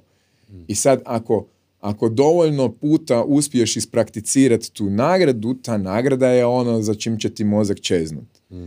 I tako funkcionira svo učenje. I zato ono što kažu fail, fail again, fail again, to nije floskula. Jer ti zaista tako učiš kak dijete uči hodat, kak učiš voziti bicikl, kako učiš jezik, kako učiš se seksat, kako učiš šta god da uzmeš je fail, fail, fail, a ovo je bolje sad ovaj put, o, ovo je bolje, ovo funkcionira, imaš neku nagradu, zato dobivamo dopominsku nagradu za to, ovo je sjajno, ovdje ću opet doći, ovo ću opet raditi, ovo ću opet napraviti. Tako funkcionira mozak. I velim, zato jedino ignoriranjem sebe i drugih možeš taj proces uništiti. Zato mi je žao kad vidim ljude koji su učahureni u sebe i ne daju na van, ne daju emociju van, ne daju ništa van, jer, jer fulaju taj dio svijeta koji je fantastičan. Ono, ne? Imaš doslovno ono, aha, ok, jedan put ne, dva put ne, tri put ne, četiri put, o, ovo funkcionira, sjajno. I onda i onda to što funkcionira, opet drilaš dalje. Jel funkcionira ovako? Da, jel funkcionira ovako? O, ovako još bolje. I onda, a, vidi ovo. Tako funkcionira svaka ova znanost koja se bavi, tipa, ne znam, ama marketing ili sales ili šta ja znam. Sve tak rade. Nije to izmišljeno iz vedra neba. Tak mozak funkcionira. I zato kad mozak tak funkcionira, to treba jednostavno ono, što kažu, embrace zagrliti i, koristiti. I, I, to se, ja doslovno se trudim pustiti svoj mozak da napravi ono za što je tu i, i, i dam mu taj dio. I dan ne, ne postavim svaki dan bolji čovjek zbog toga, fuck ne, ono imam koliko grešaka radim svaki put opet iznova i kažem si kak si glup zbog toga. Ali to su opet onda nekakve druge ono, frustracije koje vučeš, traume koje vučeš, Bog te pita šta sve ne sudjeluje u tom u tom dark side. Ali to je isto vezano za ono roditeljstvo i ono. Ne postoji savršenstvo. Ne postoji nikakvo savršenje, ne postoji savršen čovjek, ne postoji taj lik, ne, on naprosto ne postoji. Ne postoji Andrija Štampar koji svima odgovara ili Isus Krist koji svima odgovara, ne postoji taj lik. Mi ga volimo idealizirati, mi idealiziramo zakone, zato nisam uopće nikakav e, pobornik bilo čega što smo izmislili do sad kao takvog koncepta, jer radimo sve za izmišljene super ljude, ne? Ko se ikad drža svih zakona? Daj mi ga pokaži, jednog. Jednog mi pokaži ko se držao svih zakona. Ne postoji. Znači, majka Tereza se nije držala svih zakona. Znači, niko. Isus je lomio zakone. Imaš nekolik, nekolicinu primjera u Bibliji. Niko nije savršen. I to je onaj, zato ja kažem, onaj, meni najdraži vic koji opisuje sve je onaj ko baci prvi kamen, e, ko je bez greha ne baci prvi kamen. I onda Isusu doleti kamen u glavu. Znaš vid? To mi najdraži. Taj, taj vic opisuje cijeli planet i sve kako funkcioniramo i društvo i hoćeš, hoćeš ga, hoćeš ga ispričati sada. Da. Ajde ispriči. Isus ide sa svojom ekipom kroz uh, Betlehem, ne? I ono, vrat, navratio je vama tamo i šeće njih ovih 12 njegove ekipe, mama, Josip, svi su tamo i idu briju okolo i odjedno se čuje dernjava dreka veka, ne? I vam kamenuju lika kamenuju lika, ne, i Isus poludi, ne, i doleti tamo što je bilo, znači opet treba naglasiti, normalno je bilo kamenovat lika, ne, ako je rekao nešto krivo, na primjer Jehova, ne, i onda dođu tamo, ne, i vide, ovo fakat kamenuju lika, Isus vidi, ovo je pred kraj, ne, još dva, tri dobra kamena i lik je gotov. I Isus istrči i spasi čovjeka i stane se ispred njega i kaže, ko od vas je bez grijeha, nek baci prvi kamen, ne. I stoji Isus uvjeren da je sve dobro i bam, jedan kamen sa felšem, bam, ga ravno posred glave opali. Isus briše krv iz očiju, ne, i kaže, pa ne ti, mama.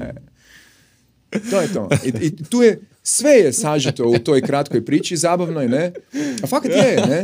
Koji god odnos, koji god odnos na ovoj planeti hoćeš pogledati, on je sažito u toj kratkoj priči. I zato, zato recimo, obožavam, jer ono, prestanemo biti fake, ono, budimo normalni, e, e, ne znam, pokušaj izbaciti emocije van, sve to, sve to je u tom sadržano. Tako da, ono, volim. I velim, e, zaista mi je ono, Isus i koncept Isusa mi je ono fakat jedna od priča koja mene isto vodi u životu jer tam je sve rečeno kaj treba. Ali primjeni to, ajde probaj primjeni to. Primjeni tu priču njegovu i ja sam super sretan sa tom ko čovjekom.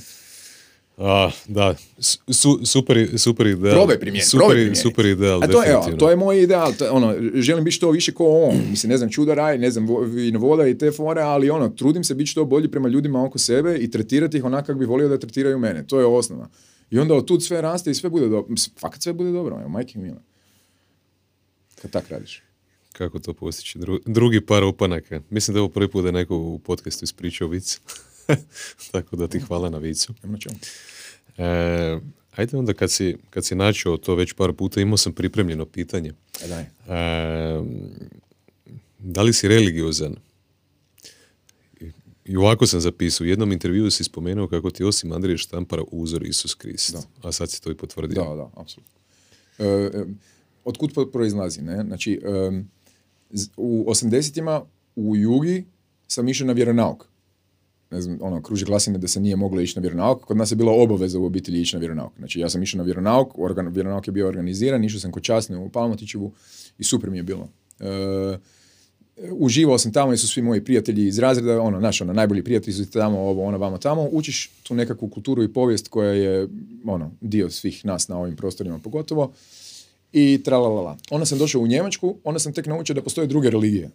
Mislim, do tad nisam znao, realno gledano, da kako su to protestanti, šta je vam, šta, protiv čega protestiraju. Nije mi, ono, to je dio mi nije bio jasan koncept šta sve postoji. I onda taj dio kad sam spoznao i taj dio kad sam naučio, onda sam shvatio, aha, e, ima, ima i drugo, ok. I, I treća stvar koja me e, ono promijenila je bilo u trenutku e, u trenutku kad sam došao u Njemačku sam išao biti ministrant, isto kako sam ovdje bio kao u crkvi, išao sam tam biti ministrant. I onda imao sam 11-12 godina. I to je sad ona faza bunta o kojoj smo malo prije pričali.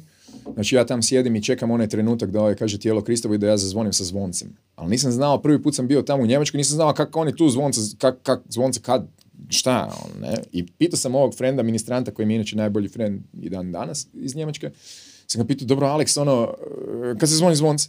I prva žena, žena u prvom redu iza mene, in der Kirche darf man nicht sprechen.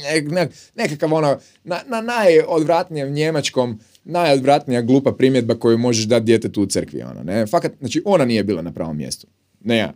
Ali, ono što sam ja izvukao iz toga, i, i to sam točno izvukao iz toga, i dan danas ne bježimo od te spoznaje, je da, aha, u, u ovu prostoriju ne idu ljudi da bi bili to, nego da bi pratili nekakav uh, algoritam koji imaju usađen, a to je da dođu tamo pa šute, pa slušaju ovoga kako govori, pa onda nakon toga izađu vani i opet budu jedno te isti ovi uh, zli nadrkani koja je ova baba u prvoj klupi. Ono, ne? Znači, fake je. I, ta, I taj tren, ja sam se okrenuo prema njoj, ja dan danas se sjećam ne, tog okreta preko desnog ramena prema njoj, gdje sam shvatio, ovo je fake. E. I onda sam izašao vani i nikad se nisam vratio u crkvu. Ne? A za pitanje o Bogu, nemam pojma e, kaj vjerujem. I briga me. Znači, e, uopće nema nikakvu relaciju sa, e, sa tom silom. U kojem kontekstu? Ako, ako postoji i ako je tu, i ako su ove vrijednosti koje propagiraju velike religije njegove, ili čak i one prije toga religije i tako dalje, ako su to njegove vrijednosti, mi smo na istoj strani. Uopće nemam kaj ja se deklarirati, ja sam vjernik ili nisam vjernik. Mi smo na istoj strani, ok, rođo, to je to, to je to, može, super, ok. Ako nismo na istoj strani, opet nije za mene. znači, sve jedno mi je što neka nevidljiva sila očekuje ili ne očekuje od mene, ono što ja očekujem je da, da, da ima stvari riješene kad se vidimo ili ne vidimo, ne? Ako, ako postoji. Ne? A ako ne postoji, opet mi baš briga. Znači, kad god da okrenem tu situaciju, e, ništa mi nije potrebno od toga, a da ne nalazim već u ljudima i u prirodi i u svom okruženju. Ne? Znači, ne treba mi još ekstra. A jel taj ekstra fora i funky? Je, ekstra je fora i funky, ne? Ali me- meni osobno ne treba. Ja razumijem sve ljude kojima treba i, i da pače podržavam ako nekom treba religija da mu pomogne u životu da mu bude lakše, apsolutno razumijem zašto i podržavam to. Apsolutno. Meni osobno nije, nije nužno potrebno. Mene druge neke stvari pale. Ajmo napraviti jednu malu vježbicu. Baba, baba u crkvi u Njemačkoj. Da.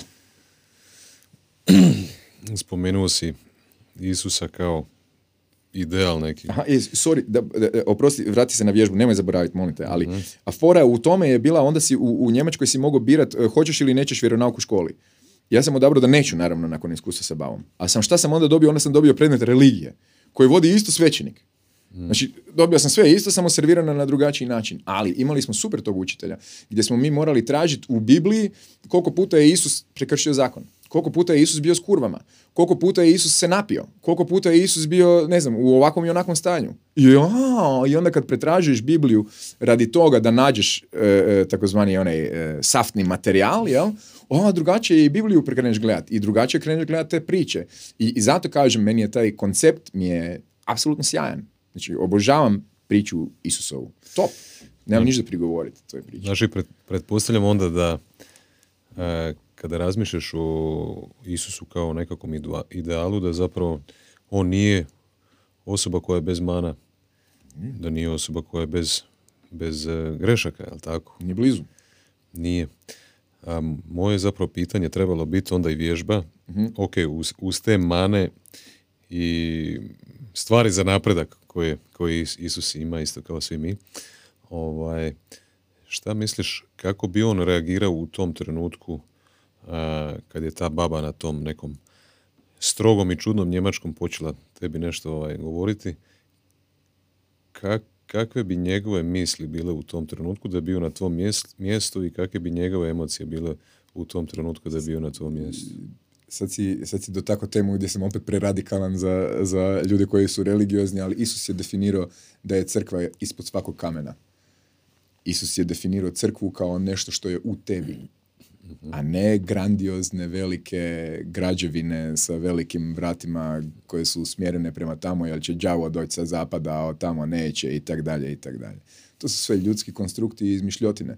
Zato, znači, njegova definicija je da nas dvojica se nađemo e, ispred crkve i tamo je crkva. Znači, veću vrijednost ima porazgovarati sa Isusolikim e, pet minuta nego biti na, e, ne- nego bit na misiji gdje si došao odraditi e, sat vremena algoritma.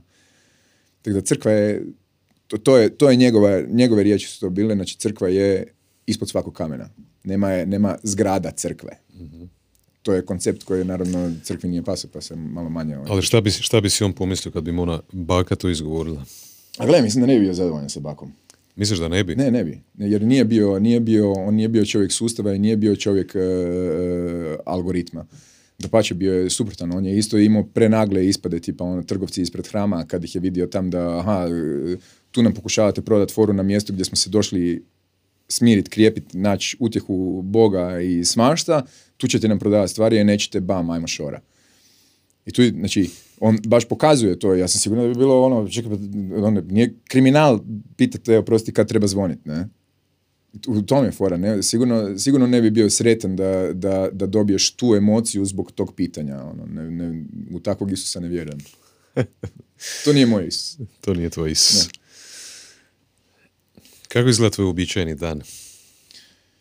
Sviđa mi se ovaj termin al- algoritma. Čuo sam još neke gost, goste da na taj način ovaj, spominju to. Možeš reći mentalitet, možeš reći mindset, možeš reći paradigma, možeš... Algori, algoritam mi se sviđa. A to je medicinski taj, nama je, nama je to prirodan. Termin. Mi razmišljamo u algoritmima, ono, Da. svaki, da, tako da, što više Ja, ja znaš sam mislio da je to sklono programerima. Ne, long before. Long Long before. before. Da. Znači, algoritma, čovjek dolazi ovakav su- i onakav, kako šta, kako su šta, ukrali š- film. koji su sljedeći koraci. Sljedeći korak je to, to, to, to, to, to. Medicinski Ok. algoritmi su sigurno prije programerskih, jer programeri nisu postojali dok smo mi već Kako izgleda tvoj, tvoj jedan dan? Um, um, Je li imaš neke fancy ne, navike? Ne, ne, ja divim se ljudima koji imaju fancy navike. Ne, I Ne, ono što, ne, i ono što uvijek čitam u tim drugim ovim self-help, Probudi se, self-education. gledaj u sunce, Da, ne. zagrli drvo, diši, Znači, Otuširaj se u ono kaj je najgore, ono kaj je najgore, od tih floskula sam uspio isprakticirati neke i jako su mi korisne. Mhm. Jedna je što više vremena dnevno u šetnji i prirodi. Znači, ta je ekstremno važna i to zato sam zahvalan da imamo psa i da, da on i ja svaki dan dva puta dnevno odemo van šetati. To je ekstremno velika vrijednost za koju sam siguran da mi u životu donijela jako puno i odnijela jako puno kila. Sigurno. Zelenilo gledat, tu dolazimo do ovog japanskog koncepta Shinrin Yoku, to je zagrli drvo, ali nije zagrli drvo, nego je zapravo osjeti prirodu, to je zapravo prepusti se prirodi, to je zapravo mindfulness prirode. Znači, odi u zelenilo, osjeti zelenilo, osjeti matricu oko sebe, osjeti vortex oko sebe, osjeti e, zvuk fini, osjeti teksturu drva, osjeti, ako možeš, vibru drva, ne, i energiju, da sad dolazimo u te one para stvari, ali o, o- osjetiš harmoniju, osjetiš smirenje, osjetiš da si ti drugačiji. I to su sve stvari koje volim prakticirati. Znači, kad dolazim, e, volim promatrati svijet, volim sudjelovati u svijetu, volim se jednako pustiti u svijet i osjetiti ga i, i, i, i tak dalje. Znači, em, sav taj dio mi je e, top hit. To volim prakticirati. Ono što volim ujutro, to sam od Hubermana naučio ovo ujutro i to full ima smisla za razbuđivanje e, bit na suncu. Mislim, bit na svjetlu. I to je dramatična razlika koju sam osjetio, znači ono kad sam to počeo prakticirati, sam osjetio fakat, fakat si budniji. Ne- možeš reći kaj god hoćeš, ali da taj cirkadijani ili dnevni ritam za one koji ne znaju baš, se da naštelat. Ne? I onda kad poslušaš, recimo, on je dovoljno napravio o tome, sad em, koliko ti to pomogne ili ne je ovisno o tome koliko to fakat radi, koliko ti to fakat primjenjuješ i tako dalje, ali je dramatična razlika početi jutro sa mobitelom 15 minuta ili ne s mobitelom 15 minuta. I to sam osjetio, a ovo me puno bolje naštela ako nemam mobitel 15 minuta, ne? I takve nekakve sitnice. A sad ovo za, za rituale, nemam rituale, svi moji rituali baziraju na mojoj ljenosti i tome da nisam dovoljno dobro organiziran za to sve što radim. I onda to izgleda kao ritual. znači, ne znam, ne stignem doručkovat nikad u životu, osim subotom i nedjeljom možda. Ne? Znači, naprosto taj dio dana za mene proleti. Proleti. Znači zapravo da imaš povremeni, radiš povremeni post, ali ga Cijelo radiš. vrijeme ga ne, ne- radim ga od djetinstva ga radim, ne, jer ja prije škole nisam stigao, niti, niti je moja mama bila taj tip da ujutro te, ti se probudiš i dočekate doručak, ne, nek bi ono mazali na kruh, trči, bježi, baca na mene kruh majonezu ili nešto, evo ti pet e, maraka, kupi si sendvič, ono, sretno. Znači, to je onaj network o kojem sam pričao, s kim si, takav si i tak dalje i tak dalje. Ne? Znači, ono, e, naprosto nisam izrasao u tu osobu koja ima ujutro, ne znam, sat vremena joge, sat vremena meditacije, sat vremena čitanje knjige, sat vremena introspekcije. Ja ne znam uopće otkud ljudima svi ti sati, ono, ne. Ja se probudim i ono, e, e, jedva dođem do, ono, odradim jedva one basic radnje, ne, da bi Kad, izašao. kad se probudiš? E, to je, taj dio mi je fiksan. Ne? Budim se između, između 6 i 37, ovisi kako koji dan zahtjeva od mene. Ali realno to je skoro svaki dan, osim vikenda gdje sam onda malo duže budan i malo kasnije se budim sa malom, onda mi je to užitak kad se skupa probudimo i zezamo. Ok. E, Ali nema ni- nikakve ove pametne stvari, nemam za reći. Samo šetnja sa spajkom i uživanje u tome što sam vani i sa curama i to, to mi je rutina. po svemu što sam uspio saznati o tebi prije nego što smo se ovako upoznali uživo, ovaj, sam primijetio da si visoko produktivna osoba i da imaš puno interesa, da si u jednom trenutku eh, se pokušao baviti poduzetništvom, da si u- pokušao ući u svijet startupa, prošao taj proces, očito i puno toga naučio, da si uspio završiti medicinu pa si i specijalizirati se za radi- radiologa pa si danas radiolog, jel tako? E, da jako veliki dio tvog života, možda ne vremenski koliko, možda kad bi napravili tvoj mentalni presjek, odlazi na ovaj javni dio komunikacija sa, sa publikom, društvene mreže i tako dalje. E, puno je tu, tu stvari s kojima se treba e, žonglirati. Na koji, da li imaš nekakav mehanizam možda ovaj, da li je dio tvog algoritma, sviđa mi se ova terminologija, da li je dio tvog algoritma možda i mm, postavljanje ciljeva? Da li si svjesno postavljaš ciljeve, da li možda koristiš nekakve druge tehnike vizualizacije, recimo tih ciljeva? Da, interesantno je to pitanje. Ima ovaj taj cijeli dio, ima čak i znanosti za toga i tak dalje. Znači srećom to ljudi istražuju pa možemo učiti onda od njih i to. I imam nekoliko caka koje koristim i sad baš e, nedavno sam naučio još nekakvih par novih caka, ali sve dok ti to primijeniš, to je ona druga stvar. Jedno je čut, jedno je primijeniti. Jedno je imati ideju, drugo je napraviti stvar. Um, ovoga, produktivnost i to sve uvijek sam bio onaj koji hoće više od onog što je drugim ljudima normalno. Znači, kad smo radili taj startup, jedan od glavnih razloga za fail je to što smo se ograničavali na ono što su nam drugi ljudi govorili da se trebamo ograničiti na. Jer naprosto nekad neke stvari imaju puno veći kapacitet nego što ti misliš da može biti i određuju ih tvoji strahovi. I onda ono što sigurno ima manje nego drugi ljudi je strah od, od poraza. Briga me. Ono, I to me postalo, tad me postalo i prije, prije mi je bilo stalo da, ne, da ne odem, e, kak bi rekao, pognute glave iz nekog meča, jel? A onda kasnije sam shvatio u tom startup svijetu kad je propalo sve, znači kad sam završio sa tim, sam shvatio, wow, to nije bitno uopće. I zato ciljevi ti da budu grandiozni, meni odgovaraju. S tim da ne radim grandiozne ciljeve koje nemam u glavi ljestvicu kako se dođe do tamo. Nego postoji ljestvica gdje znam, aha, da bi došao do tam, moram prvo napraviti to. Da bi došao do tam, moram prvo napraviti to. Da bi došao na tam, moram prvo napraviti to. I onda imaš nekakav grandiozni, grandiozni cilj iza toga. I onda, druga stvar je, nijedan od tih ciljeva mene ne determinira kao osobu. Znači, mene ne određuje kao osobu da sam ja radiolog, ne određuje me kao osobu da sam u medijskim nastupima. To sutra mogu križati jedno i drugo i nastaviti sretan život dalje sa nečim drugim što ću naći da, da se bavim sa tim. I tam, to je, to je nešto što imam u sebi, je ono što mi daje sigurnost da može dalje uvijek. I nemam taj strah. Davno, davno je, imao sam sreće da je moja mama bila prijateljica sa jednim likom koji je u onom prvom kuvajtskom ratu izgubio sve. I taj me naučio i poklonio mi Kuran, da naučimo drugoj religiji i onda sam shvatio, e pa unutra ima Isus isto i tak dalje, da ne govorim Ali od njega sam shvatio, on je, aha, jedan rat mu je uzeo sve, bio je bogataš, milijard, ono, milijunaš, sve su mu uzeli, ostao je bez ičega i krenuo opet graditi iznova. Došao je drugi rat, onaj u Kuvajtu, i onda je, opet su mu sve uzeli, onda je otišao u Egipat i opet počeo sve iz početka. I nema tu tog, previše smo fiksirani za taj rezultat. Rezultat je super bitan jest da ostvariš nekakvu nagradu i motivaciju za dalje.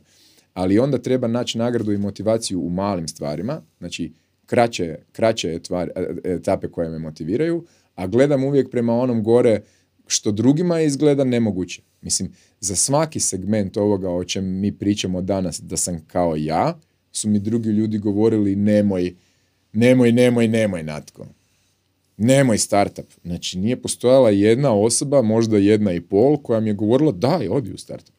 Znači, niko. Svi su mi govorili nemoj luđače, ne?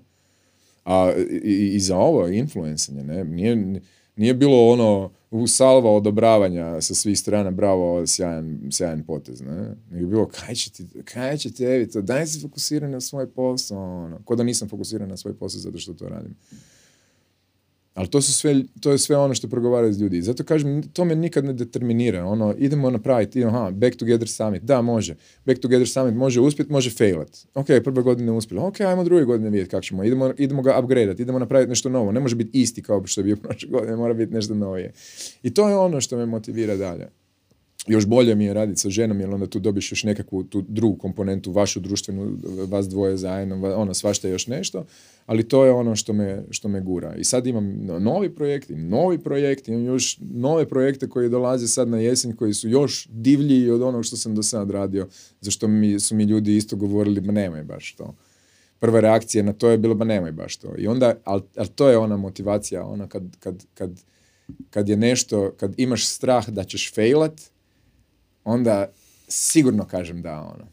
Jer to znam, tam ću nešto probiti, ono, nešto se dogoditi tam što će biti dobro. A hoćeš li izgubiti ili dobiti novac, to je sekundarno. Ja sam u startupu izgubio novac. Jesam, jesam godinama živio i posuđivao pare da uspijem opstati u tom sustavu. Kad sam završio sa startupom, sam prvo dve godine vraćao pare ljudima.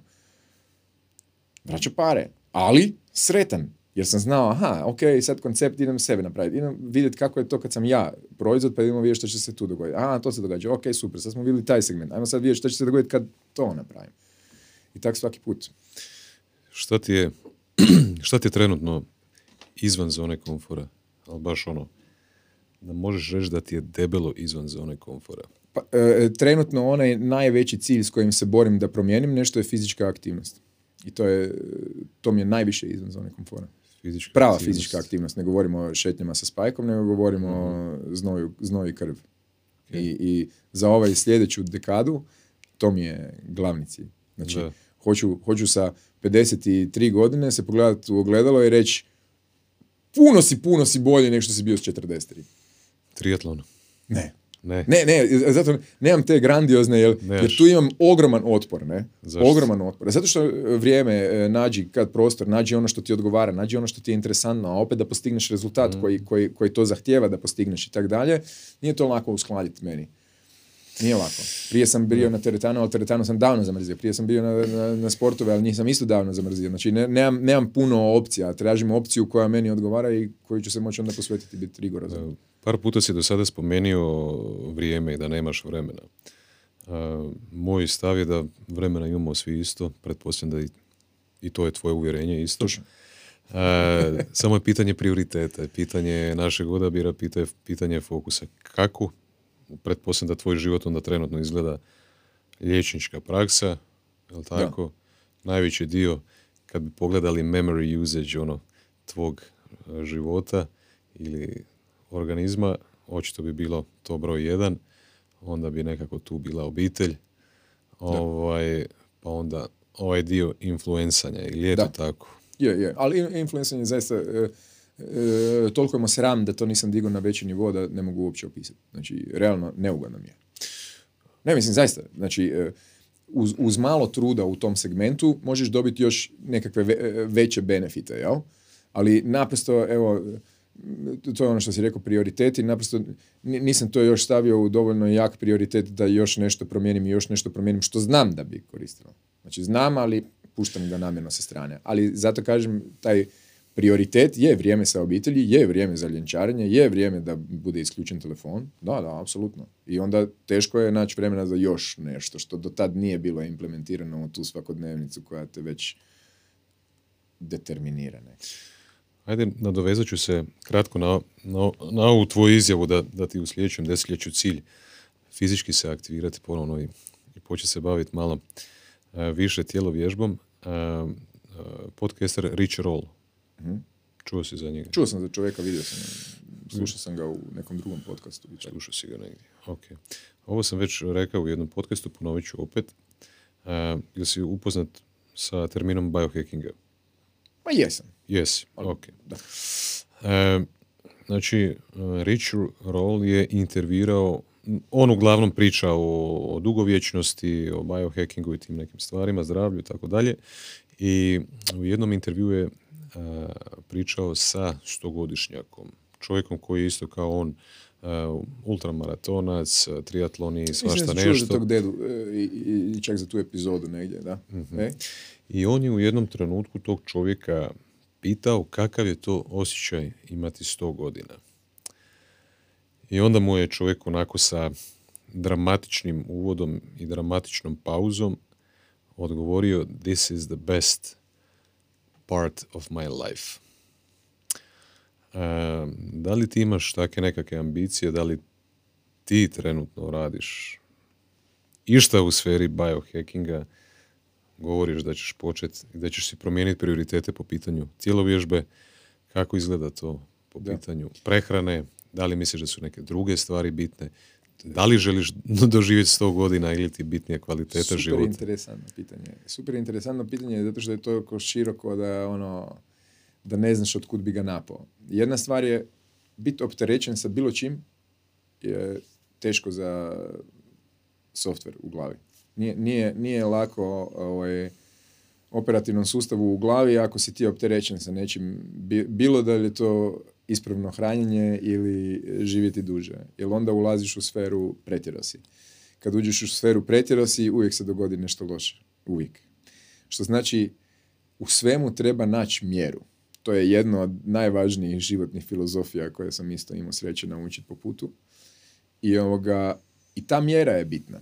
Sad, biohacking i cijela taj aktivnost longevity i svega što se događa na tom polju obožavam iz razloga što znanost se tjera da promotri taj problem, a to automatski znači kvalitetu života. Jer da bi postigao dugovječnost, ti moraš imati određenu kvalitetu s kojom ćeš gonjati tu dugovječnost. I sad, to je onaj najvažniji dio pitanja. E, smrt je jedna veličanstvena stvar. Ne? Mi ju promatramo iz naše tužne ograničene perspektive. A ja ju promatram iz malo drugačije. Znači, ja si uvijek, kad neko kaže da ga je strah smrti, ja si onda uvijek zamislim. Ja rekao, zamisli si samo besmrtnog Hrvata. Kako bi to izgledalo? Kako bi izgledala ova naša okruženja? Kako bi izgledali tvoji prijatelji da su besmrtni? Ja ne želim to vidjeti. I, onda je, I onda je stvar, znači, težnja prema besmrtnosti dolazi od straha od smrti. A strah od smrti nemam, jer sam ga izgubio doslovno na medicini, ako taj dio samo, samo spoznaje ne napraviš, a meni je vrlo brzo došao, da je to nešto na što bolje da se navikneš da postoji smrt, da će te sigurno stići i da si zapravo samo mrtvac na dopustu. Iskoristi taj dopust od smrti na najbolji mogući način. To je poanta toga, ne? I onda zapravo tak me nekak to, kako bi rekao, to me gura u, u, u škatulu da sam sretan sa tim što imam i da se smrti ne treba bojati kao nečeg definitivnog i, i krajnjeg, nego da to zapravo daje vrijednost životu. I onda dolazimo do kvalitete života. Danas možemo biti sretni u većini razvijenog svijeta da imamo sve preduvjete za kvalitetan život. Imaš hranu, imamo, većina nas ima dom koji je zaštićen od vremenskih nepogoda. Znači da pitaš nekog prije 100 godina što znači kvalitetan život, ne? Vjerojatnost je da 99% ljudi danas ima kvalitetan život. Govorimo o razvijenim državama sigurno. Sigurno postoje mjesta na svijetu gdje to nije točno tvrdnja, ali o ovom što je nama kao blisko i poznato, ja si nogu režem ako nije istina. I sad, onda tu dolazimo do pitanja što je ono što želiš i onda je to ona stvar što ti se plasira. I onda sad tu uvijek imaš nekakve želje, željice i tak dalje i tak dalje, ali kad pogledaš iz pozicije smrti, iz pozicije evolucije, iz pozicije biologije, ja sam užasno sretan i zadovoljan već dugo, dugo, dugo vremena. I onda taj dio mene motivira da gledam malo prema to pod navodnicima biohackingu, da vidim što mogu napraviti da bi bio bolji otac. Znači ja želim biti više fit, tako da bi bio bolji otac za 10 i 20 godina. U nadi da ću možda doživjeti svoje unuke. Ako ne riknem sutra, s čim sam isto ok, jer ovo što sam napravio do danas je sve straight, sutra ako riknem, ništa neće ostati iza mene da se moje cure moraju sramiti ili skrivati ili šta ja znam god već, što znači ja sam sretan. Znači važno mi je da u svakom trenutku mogu riknut i da u svakom trenutku iza mene ne ostane rep zbog kojeg će moje cure imati problema. To je broj jedan. Broj dva je osjećam moralnu obavezu da tu budem u što kvalitetnijem izdanju svojem djetetu dok raste. To nije obaveza s njezine strane, jer ja mogu riknut sutra, ali s moje strane osjećam obavezu. Na primjer, od kad se ona rodila, ja se sasvim sigurno od rođenja do danas nigdje nisam popio više od onog što je dozvoljeno za vožnju do doma ako sam u, u radijusu gdje mogu doći do nje. Jer ako se njoj nešto dogodi, a ja sam prepijan da vozim, ja si to ne bi oprostio. Nikad.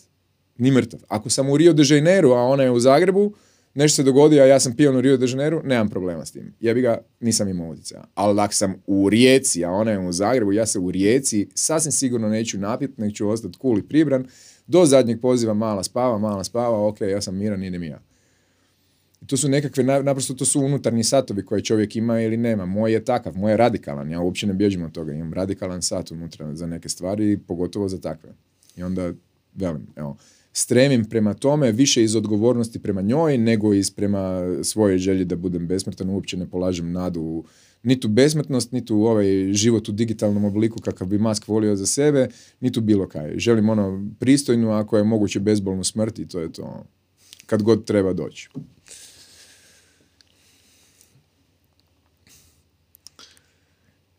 Idemo napraviti sažetak. Pričali smo o na početku o zdravstvenom sustavu, obrazovnom sustavu, pričali smo o odgoju, pa onda o nekakvoj samoedukaciji, pa smo došli do ciljeva, pa tvog nekog običajnog dana, biohackinga. podijelili smo nekoliko kritika. Jedna zapravo bitna stvar koju bi još izdvojio kao neki highlight je pričali smo o, mladima i o njihovoj ulozi, u njihovoj buntovničkoj ulozi koju ja pozdravljam. Možda ne na način na koji si rekao da, da ne bi bilo poželjno uz nasilje, nego ovaj, uz nekak, nekakve konstruktivnije načine. E, pričali smo, zašto sad sve ovo radimo ovaj uvod? Pričali smo o e, tvom javnom izlaganju e, ti gradiš tu nekakve vještine, kompetencije, gradiš svoj osobni brand. I onda zaokružujemo tu priču svog tog sustava i svega toga. Pričali smo o dugovječnosti, ono kroz što sam te upoznao ovako kratko, naravno primijetio sam da imaš jako puno interesa i ako taj tvoj život bude nešto duži i tamo zađe u neke 80. 90. 100. godine, puno je prilike za, za nekakvim novim ciljevima i iskušenjima, a onda bi ja sad zapravo tebe pitao da li ti ikad pada na pamet, nekako gradiš temelje tome imaš predispozicije za to, da li ti ikada pa, pada na pamet politička karijera? Da i ne. Znači, da, imam znači čak u obitelji moj pra, moj pradjed ili prapradjed, sad ne znam točno te stavljati ove predznake, ali Jure Valečić, uglavnom jedan od osnivača Hrvatske seljačke stranke, koji je bio zapravo onaj naj legit dio seljaka u, u HSS-u. Ono, pravi čovjek koji je s jednog kraja Hrvatske na drugi kraj Hrvatske odveo ljude koji su bili gladni na mjesto gdje ima zaraditi i tamo su osnovali selo i selo je dan danas tamo i to je moj predak. Tako da, politička aktivnost gledana kroz njegovu prizmu nije jako interesantna. Znači, aktivno napraviti nešto zbog čeg će se nešto aktivno promijeniti za određen broj ljudi, mislim da je sjajna stvar. E, politika kakva se danas vodi me uopće ne interesira. Ne da me uopće ne interesira, nego imam jedan od onih dijelova gdje, se, gdje sam, e, imam dogmu koju sam malo prije rekao da zapravo ne treba ih imati jer si čovjek podložen promjenama, ne? Ali imam dogmu da ne u politiku jer tamo moraš prodat dio vlastitih uvjerenja da bi napredovao u nekakvoj hijerarhiji, da bi došao do nekakvog mjesta gdje si ti kao važan ili nešto da se pita. I onda iz toga, iz toga to, to, je recimo uvjet koji odmah mogu prekrižiti i reći ne dolazi u obzir. I, I nemoguće je znači, za mene imati političku karijeru u bilo kakvoj političkoj stranci, pa makar bila i moja. Znači nemoguće je. Nemoguće je, jer će uvijek doći, treba samo pogledati ove stranke što su se osnovale na takvim uvjetima, pa vidiš da to vrlo brzo dolazi do titranja. ali, ovo što radim smatram jednim oblikom političkog djelovanja. Što znači, ako ćemo, ako ćemo mi postići da će, ne znam uopće kad su sljedeći izbori, toliko politički djelujem, ali ako ćemo mi postići da su na sljedećim izborima za grad i za državu e, najvažnija tema zdravstvo, to je političko djelovanje kako bi cijenio. I onda, na primjer, da sa svojim djelovanjem uspijem postići da ljudima to postane prioritetnije, da političarima to postane prioritetnije, da to postane prioritetnije u državi nego što se o tome priča samo kad je potreba ili nije potreba, jer se treba gaziti ili ne treba gaziti, to bi smatrao političkim, uspješnim političkim angažmanom. Tako da odgovor je da i ne, jako jasno. U zadnje vrijeme me sve više privlači filozofije. E, često su me ljudi pogrdno zvali filozofom. Ili je to bila moja interpretacija Da je pogrdno? da je pogrdno. E, Danas sam si ok s tim pridjevom. Da, mislim da možeš biti ponosan na taj pridjev. Kakav si ti sa filozofijom? Veliki sam fan. Imaš, e, taj dio je ovaj, moj deda je imao nadimak Seneka, jer je bio uvijek tih e, ovo i onda bi rekao nekakvu koja bi bila, imala težinu određenu, ne. I on mi je je najveći uzor u životu. Znači, taj deda mi je broj jedan od uzora, jer je hakirao sustav, hakirao je brak do razine do koje je njemu pasalo. Hakirao je ovo, bajo hakirao je, bajo hakirao je, 93 je živio. Znači, em, filozofija je majka svega. I onda ne biti filozofski aktivan u, u, u mladosti, tipa ono od, od 13. do 18. je tragedija. Tragedija je ne silit filozofiju u djecu. tragedija je. Jer ako ne dobiju te osnove razmišljanja, kritičkog razmišljanja, propitkivanja, slaganja, neslaganja, debate i, i tako dalje, zakinuti su za nešto jako važno u životu. I upravo mislim da je filozofsko razmišljanje općenito o svemu je ono što te gradi i mijenja, ono što si me malo prije pitao, zapravo više te, više te mijenja tvoja jedna spoznaja, o ne, pa to je tak i tak, ona baba u crkvi ili ne, ne- nekakva jedna filozofska spoznaja te više promijeni nego sto pročitanih self-help knjiga. Ne? Može biti jedna stvar u self-help knjigi, knjizi koja te promijeni, ali opet je filozofsko razmišljanje o tome ono koje te promijeni. Ne?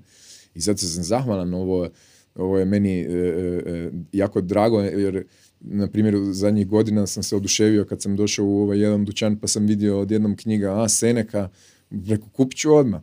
Pa onda knjiga Marka Aurelije, kupit ću odmah. Pa onda ne znam, knjiga e, Tao, kupit ću odmah. Pa odmah, znači cijela ta nekakva serija je izašla filozofsko-religiozna, duhovna, svega ima u, u, u tom serijalu gdje mi je bilo ono fantastično, ono, napokon neko da je izbacio te kratke pametne knjige koje možeš svakom dati, ono, doslovno pročitaš ju i daš ju nekome da, da ju proči, prolista, već je nešto napravio za sebe, ne, tako da ono, filozofija je broj jedan od znanosti, ono, Jedno brzo potezno pitanje. no. e, da moraš napraviti thumbnail ili sličicu ovog podcasta, bit će ovako tvoja glava i pored te glave će nešto pisati. glava. Neće. šta, ćeš, šta ćeš napisati pored te svoje glave? Nakon, nakon svega ovoga što smo izgovorili sada, nadam se da, da, da ti je da si dobio ma- mali osjećaj e, introspektivnosti ovaj, kroz ovaj naš razgovor, da ti je možda sjevnila koja neka pametna idejica nova. Ovaj, ajde probajmo odgovoriti na to brzo potezno pitanje. Šta bi Re- pisalo reći pored tvoje ono, glave? e, e, Dvije Danas riječi, mi se tri. za- zatvorio mi se nekakav krug, ali ono što ne mogu, ja mrzim sebe gledati, mrzim sebe slušati. I onda uvijek kad bi nekom trebao, kad bi pored sebe trebao nešto staviti, stavio bi bla bla bla. Bla bla bla bi stavio pored sebe, doslovno, jer mislim da je to ono, evo, tak ja vidim sebe, bla bla bla. A ništa, onda ćemo staviti bla bla bla. Molim vas stavite bla bla bla. Tako ću E, biti najsretniji, evo. E, hvala ti ovaj, što si prihvatio moj poziv. Bio si vrlo ugodan sugovornik. E, puno sam naučio danas od tebe. Želim ti puno sreće i uspjeha i puno volje da nastaviš dalje raditi i živjeti ovako kako si, e, kako si krenio do sada. Hvala ti. E, osjetim tvoju autentičnost. Ovaj, nastavi dalje. Hvala. I bilo mi je zadovoljstvo i pozdrav svim gledateljicama i gledateljima. Uživite. Ništa ekipa, vidimo se. E, vidimo se na sljedećem videu, tu, tamo negdje, gore će nešto doći, pa stisnite Ja. to. Binge watch, Stisni. binge watch Lud Stisni podcast. Tu, tu stisni, tu.